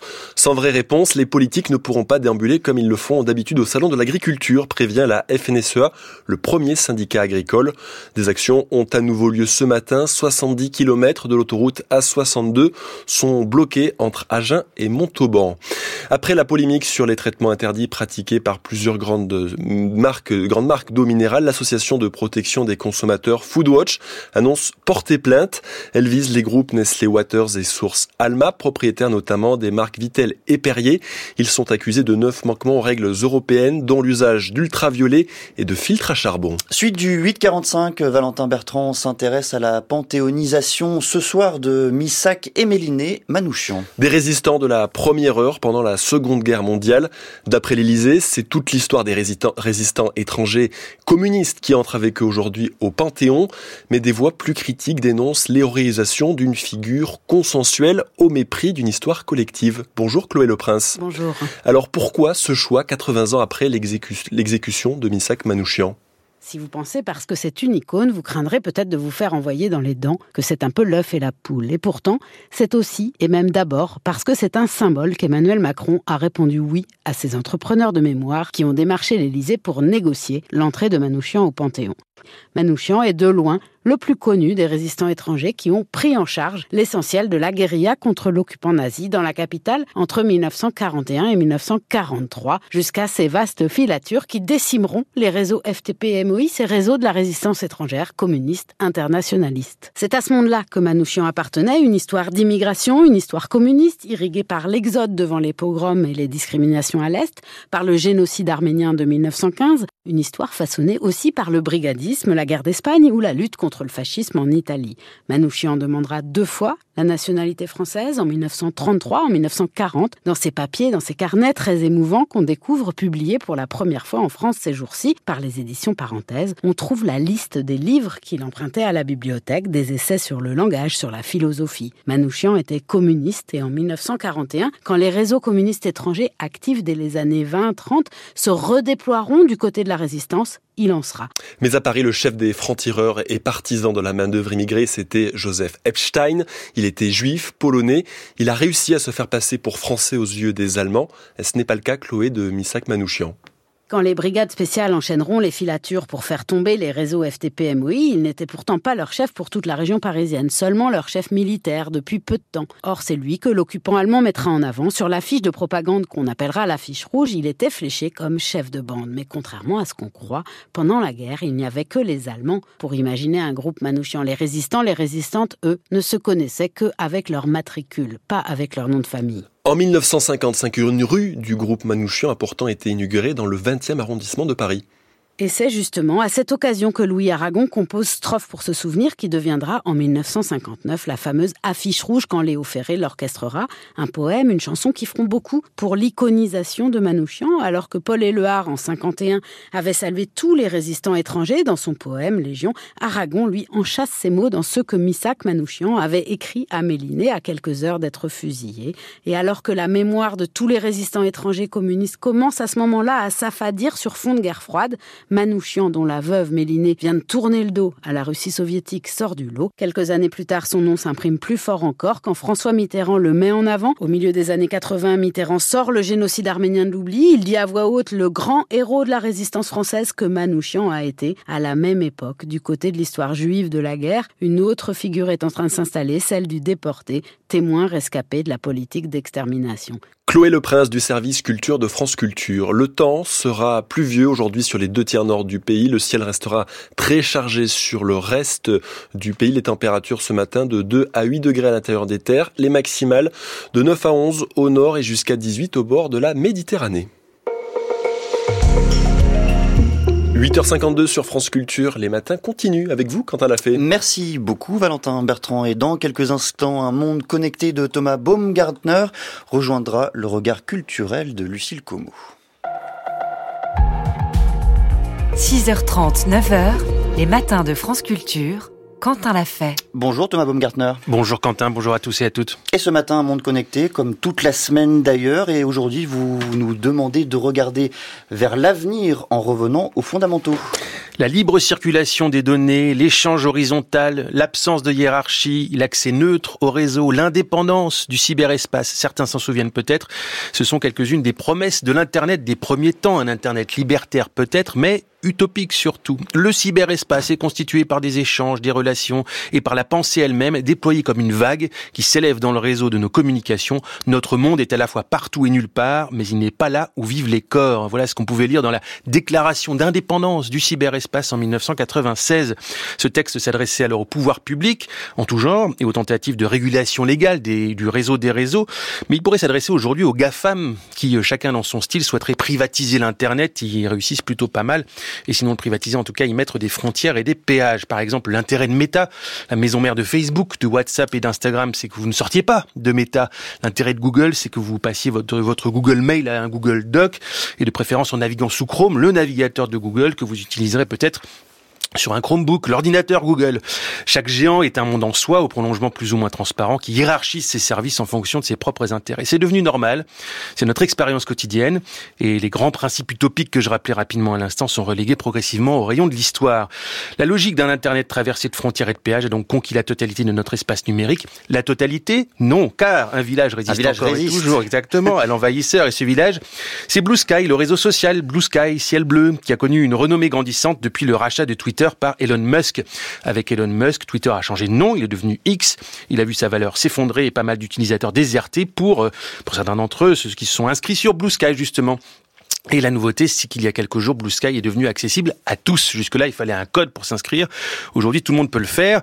Euh, et donc, Blue Sky peut euh, désormais être totalement défini comme le concurrent de X. Mais alors, expliquez-nous, Thomas, quel rapport avec euh, l'esprit de l'Internet des premiers âges? Alors, pour faire le lien, il faut faire un peu l'histoire de Blue Sky. Blue Sky était un projet développé au sein de Twitter à partir de 2019. Et oui, c'est le cofondateur et PDG de Twitter, à l'époque Jack Dorsey, qui a souhaité développer le programme Blue Sky. Il voulait créer un réseau social ouvert et décentralisé pour aider à faire circuler l'information librement et sans limite technique. Voilà le lien avec l'utopie première de l'Internet. Mais donc bon, Elon Musk est arrivé. Avec lui, la logique était bien différente. Il s'agissait de maintenir bien haut les frontières et que les utilisateurs passent le plus de temps possible sur Twitter X sans en sortir. Et finalement, Blue Sky a pris son indépendance et s'est laissé croître régulièrement jusqu'à s'ouvrir il y a dix jours, donc à tous les utilisateurs sans restrictions. Jack Dorsey, qui est aujourd'hui au conseil d'administration de Blue Sky, a comme objectif de révolutionner le fonctionnement des réseaux sociaux et notamment en ouvrant le capot de Blue Sky. Ainsi, les utilisateurs peuvent aller dans l'onglet outils de développement de leur compte pour personnaliser leur expérience et le protocole de développement de Blue Sky est open source, pour le dire plus clairement. Les développeurs sont invités à contribuer à l'architecture même de Blue Sky et les utilisateurs, donc, en tout cas les plus agiles techniquement, peuvent mettre leur pierre à l'édifice de Blue Sky qui est encore en construction. Bon, aujourd'hui, il y a 5 millions d'utilisateurs de Blue Sky, dont 1 million qui se sont précipités dans les 24 heures après son ouverture tout public, c'est bien, mais en comparaison, il reste encore 500 millions de comptes actifs sur X. Donc en bref, le ciel est bleu, mais le ciel est encore loin. Merci beaucoup Thomas Baumgartner d'être revenu aux premiers âges, aux premiers temps de l'Internet. Je vous en prie. Je me tourne vers vous, Lucille Como, pour votre regard culturel. Bonjour. Bonjour. Et ce matin, une nouvelle série et avec elle, une manière, une façon de représenter la condition noire aux États-Unis. Oui, j'en parle beaucoup hein, de ces questions de représentation d'hommes africains-américains. C'est probablement probablement pour moitié par intérêt propre et pour moitié parce que c'est un enjeu surreprésenté de la fiction contemporaine, hein, depuis le mouvement Black Lives Matter notamment, qui a redonné à voir le racisme structurel de la société et des institutions américaines et comme souvent s'aimer en Europe. Alors ce racisme est au cœur d'une nouvelle série sortie il y a peu sur la plateforme Netflix qui s'appelle The Vince Staples Show, du nom de son créateur et interprète principal. Vince Staples est rappeur, il a grandi à Compton, quartier de Los Angeles connu pour ses flambées de violence et sa musique urbaine. Cette collection de cinq épisodes vient accompagner la sortie de nouveaux morceaux en même temps qu'elle consacre Vince Staples en artiste multiple, à la fois musicien, acteur et humoriste. Alors c'est un objet assez étrange, assez disparate que cette mini série Le premier épisode montre Vince arrêté par la police alors qu'il a fait un demi-tour en voiture un peu rapide sur la route. Ne jamais faire de U-turn quand on est noir, lui rappelle sa mère au téléphone, laquelle ne veut pas venir pour autant payer sa caution pour le faire sortir de prison parce que elle a la flemme. Un autre le déplace dans une banque d'affaires où, alors qu'on vient de lui refuser un prêt, il reconnaît dans un duo de braqueurs venus vider le coffre deux copains de quartier. Chaque épisode d'une vingtaine de minutes place le personnage dans une situation test pour montrer comment on est noir aujourd'hui aux États-Unis, et il le fait d'une manière décalée. Hein. Rien de spectaculaire dans ce qui arrive à Vince Staples, pourtant, sa condition d'homme noir fait vriller tout ce qui pourrait être ordinaire. Ça, ça me fait penser très fort à une autre série que je tiens pour une des meilleures de ces derniers temps, qui s'appelle Atlanta, signée par un autre artiste multifonction, Donald Glover. Atlanta a sans doute inventé cette manière subversive et absurde d'utiliser la fiction télévisée pour représenter l'identité noire américaine, ou plutôt l'inverse. Atlanta fait exploser les codes narratifs et formels de la série populaire, hein, le soap, en mettant en son cœur des personnages afro-américains. Et avec ces deux séries, Lucille, c'est comme une nouvelle forme qui se dessine. Oui, Atlanta et The Vince Staples Show, dans leur cohérence, créent en fait une nouvelle catégorie. À milieu du grand naturalisme de The Wire, par exemple, qui travaillait avec ses moyens réalistes et documentaires la représentation du racisme américain, à milieu aussi de fiction didactique sur la condition noire, comme Dear White People, par exemple, qui mettait en scène une jeune étudiante noire proposant sur une radio de campus des diatribes de la doxa antiraciste, mais en fait dans une série très conventionnelle avec ses histoires d'amour et d'amitié. The Vince Staples Show a quelque chose de déceptif avec ses décalages constants de rythme, des blancs, des chutes bizarres, le surgissement soudain de la violence ou du fantastique, la négation permanente des mécanismes d'empowerment et de fin heureuse. C'est moins bien à cet égard qu'Atlanta, hein, qui est vraiment le maître du cringe, ce sentiment de malaise que la fiction américaine travaille beaucoup en ce moment, mais c'est pas mal du tout, notamment un épisode, le quatrième. Vince se retrouve dans un parc d'attractions avec sa fiancée, deux petits garçons dont ils ont la garde. C'est un parc sur le thème du surf, avec ses mascottes blondes chevelues et tout son référentiel sportif éminemment blanc, mais fréquenté uniquement par des noirs, hein, parce que eux n'ont pas les moyens d'aller à Disneyland. Les enfants hurlent dans des manèges qui ressemblent à des salles de torture, les fast-foods sont gérés par des dealers de poulet frit qui trient arbitrairement les clients, on accuse les gosses de voler dans les boutiques souvenirs. C'est l'illustration assez parfaite de ce fonctionnement que je décrivais plus haut, qui devient une forme de fiction. Comment l'identité noire fait complètement vriller les structures du divertissement mainstream américain, comment elle déréalise toutes les situations ordinaires et les transforme en scènes aberrantes et souvent terrifiantes. De la déception donc et un peu d'optimisme, c'était au fond le, le lien entre vos deux chroniques, euh, Thomas et Lucille. C'était bien cherché ça, Quentin. Merci à tous les deux.